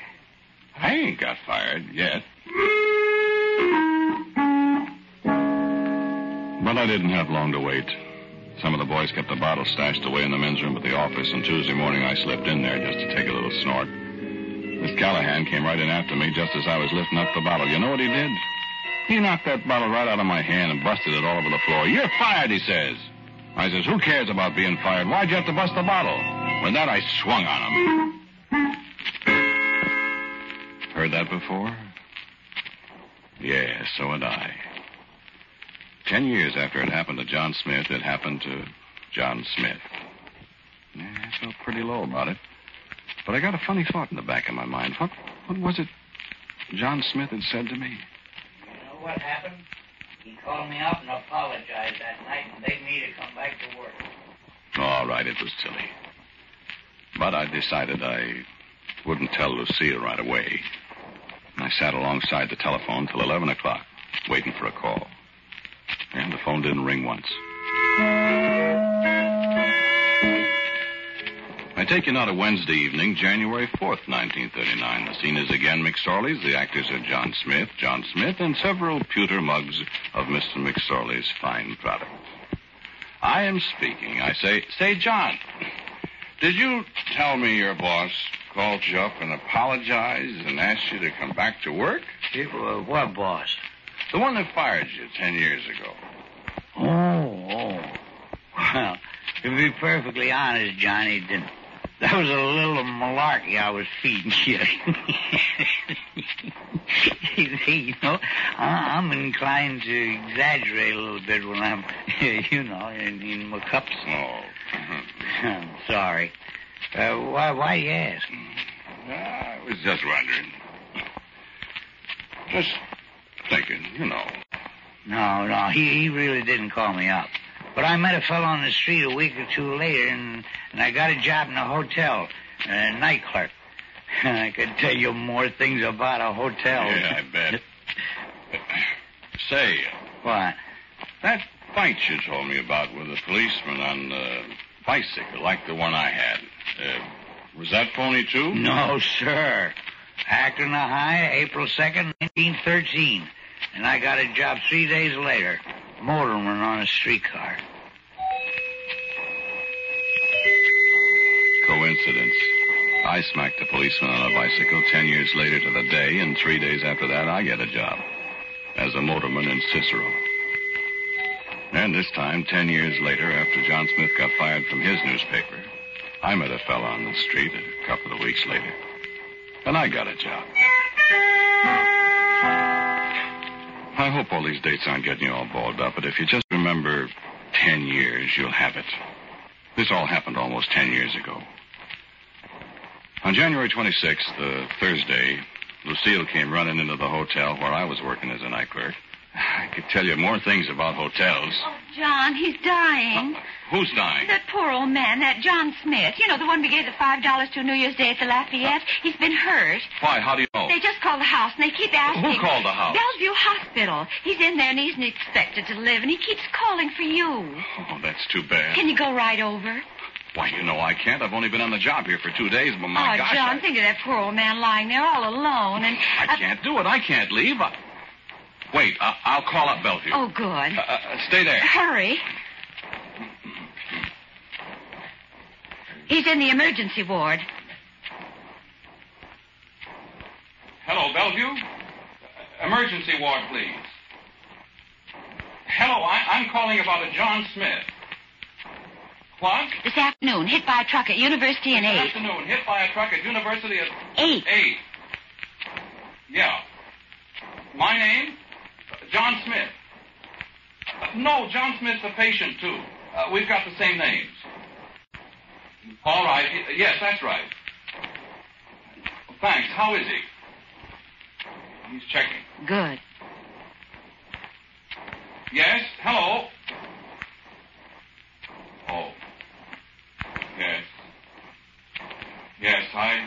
Oh. My wife said you called. Okay, thanks. Yes, I'll come over in the morning and get them. Okay. Uh, Thanks. What? He's dead. And I went and got the things John Smith had left to me. No, not much. John Smith, no address, it said on a tag. Just John Smith, no address. A tight little bundle that looked like papers, a shaky note scrawled across the wrappings. Dear friend John, it said. Dear friend John, you're a mighty good something or other. I couldn't read it. This is all I got to leave you, it said. Maybe you could use this stuff. You're a newspaper man. Signed, John Smith.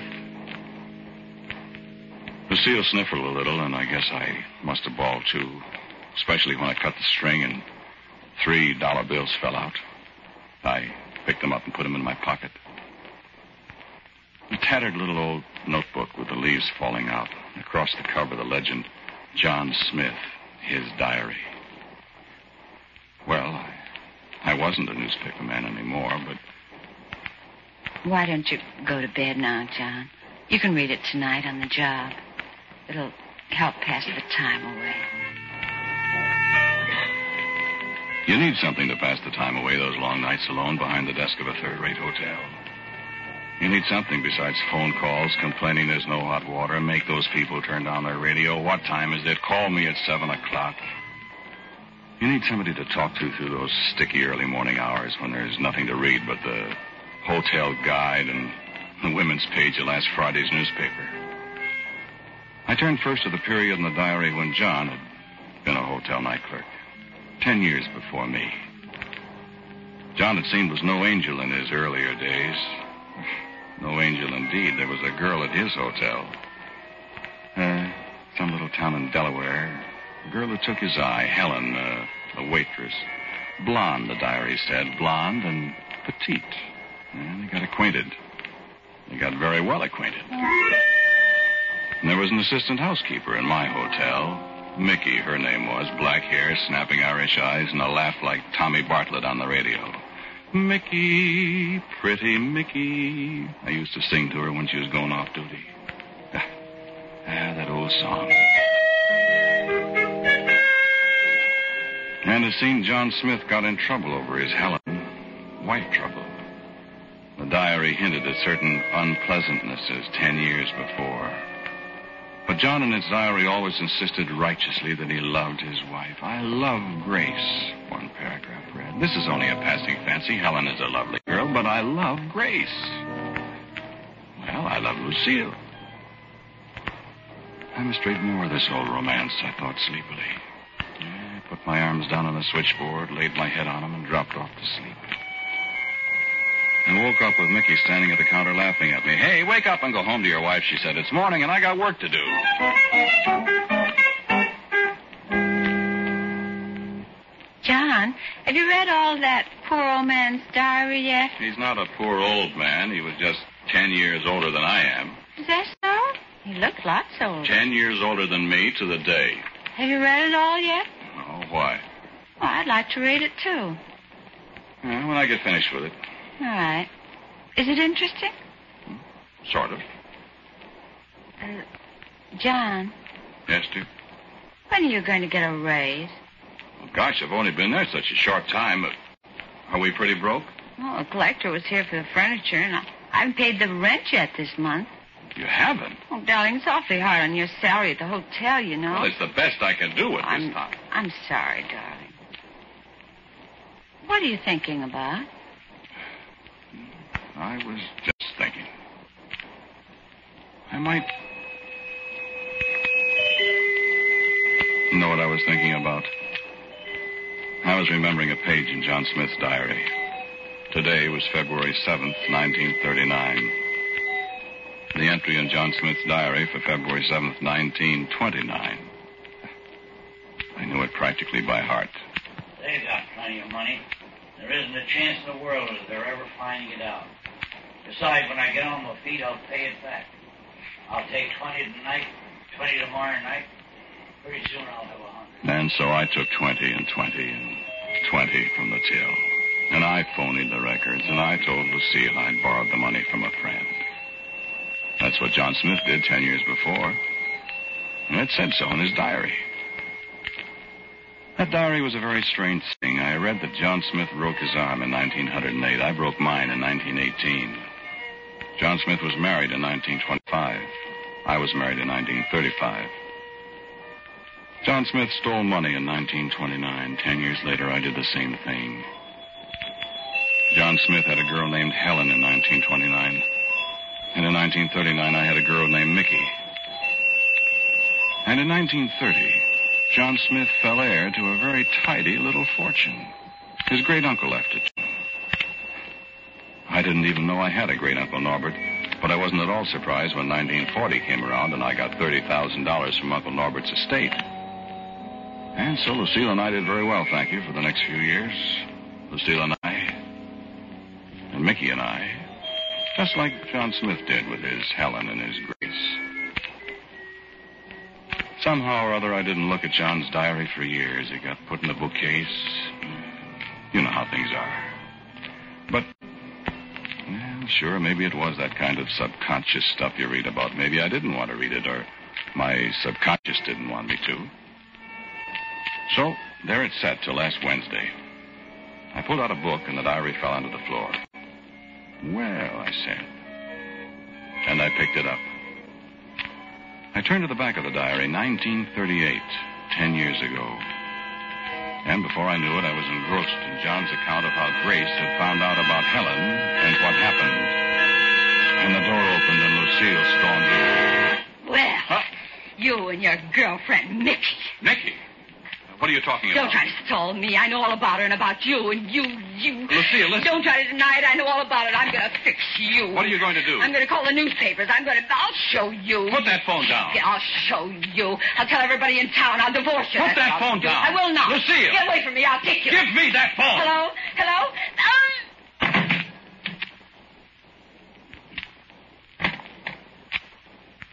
and John Smith's diary there on the desk beside Lucille. I tried to get the phone away from Grace, but I couldn't for a minute. And then I hit her with a desk lamp and.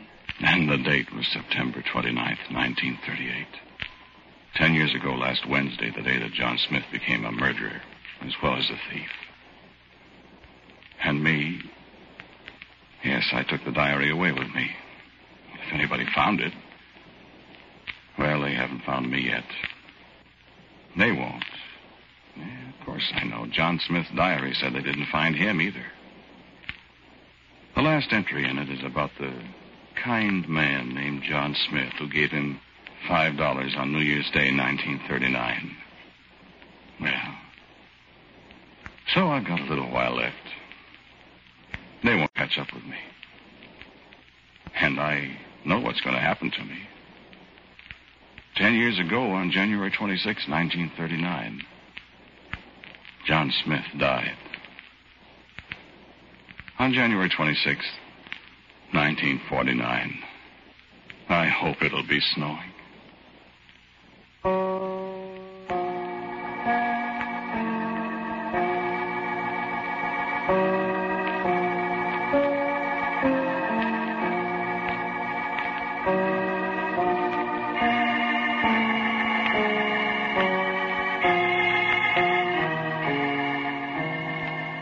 The title of today's Quiet Please story was Meet John Smith, John.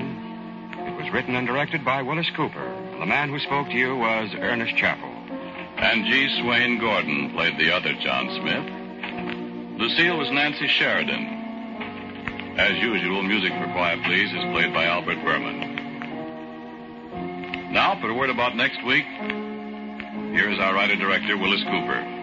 Thank you for listening to Quiet Please. Next week, I have a story for you about Beezer's Cellar. And so, until next week at this same time, I am quietly yours, Ernest Chappell.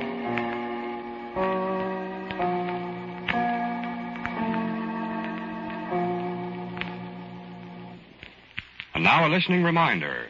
Dramatic battle between law enforcement agencies and the underworld continues on David Harding Counter Spy, which you can hear over your ABC station this afternoon. This is ABC, the American Broadcasting Company. That was Meet John Smith, John. A story about a man with a lot of dates to keep track of, in particular, his last. That was Quiet Please from October 3rd, 1948. A series that could accomplish a tone with just a few voices and an organist. Light work for the Foley operator most of the time on Quiet Please. Next week, Orson Welles and the Mercury Theater with their adaptation of Commander Ellsberg's 1938 bestseller, Hell on Ice. I'm Norman Gilliland. I hope you can be with me then for more adventures in sound from Skywave Audio Theater.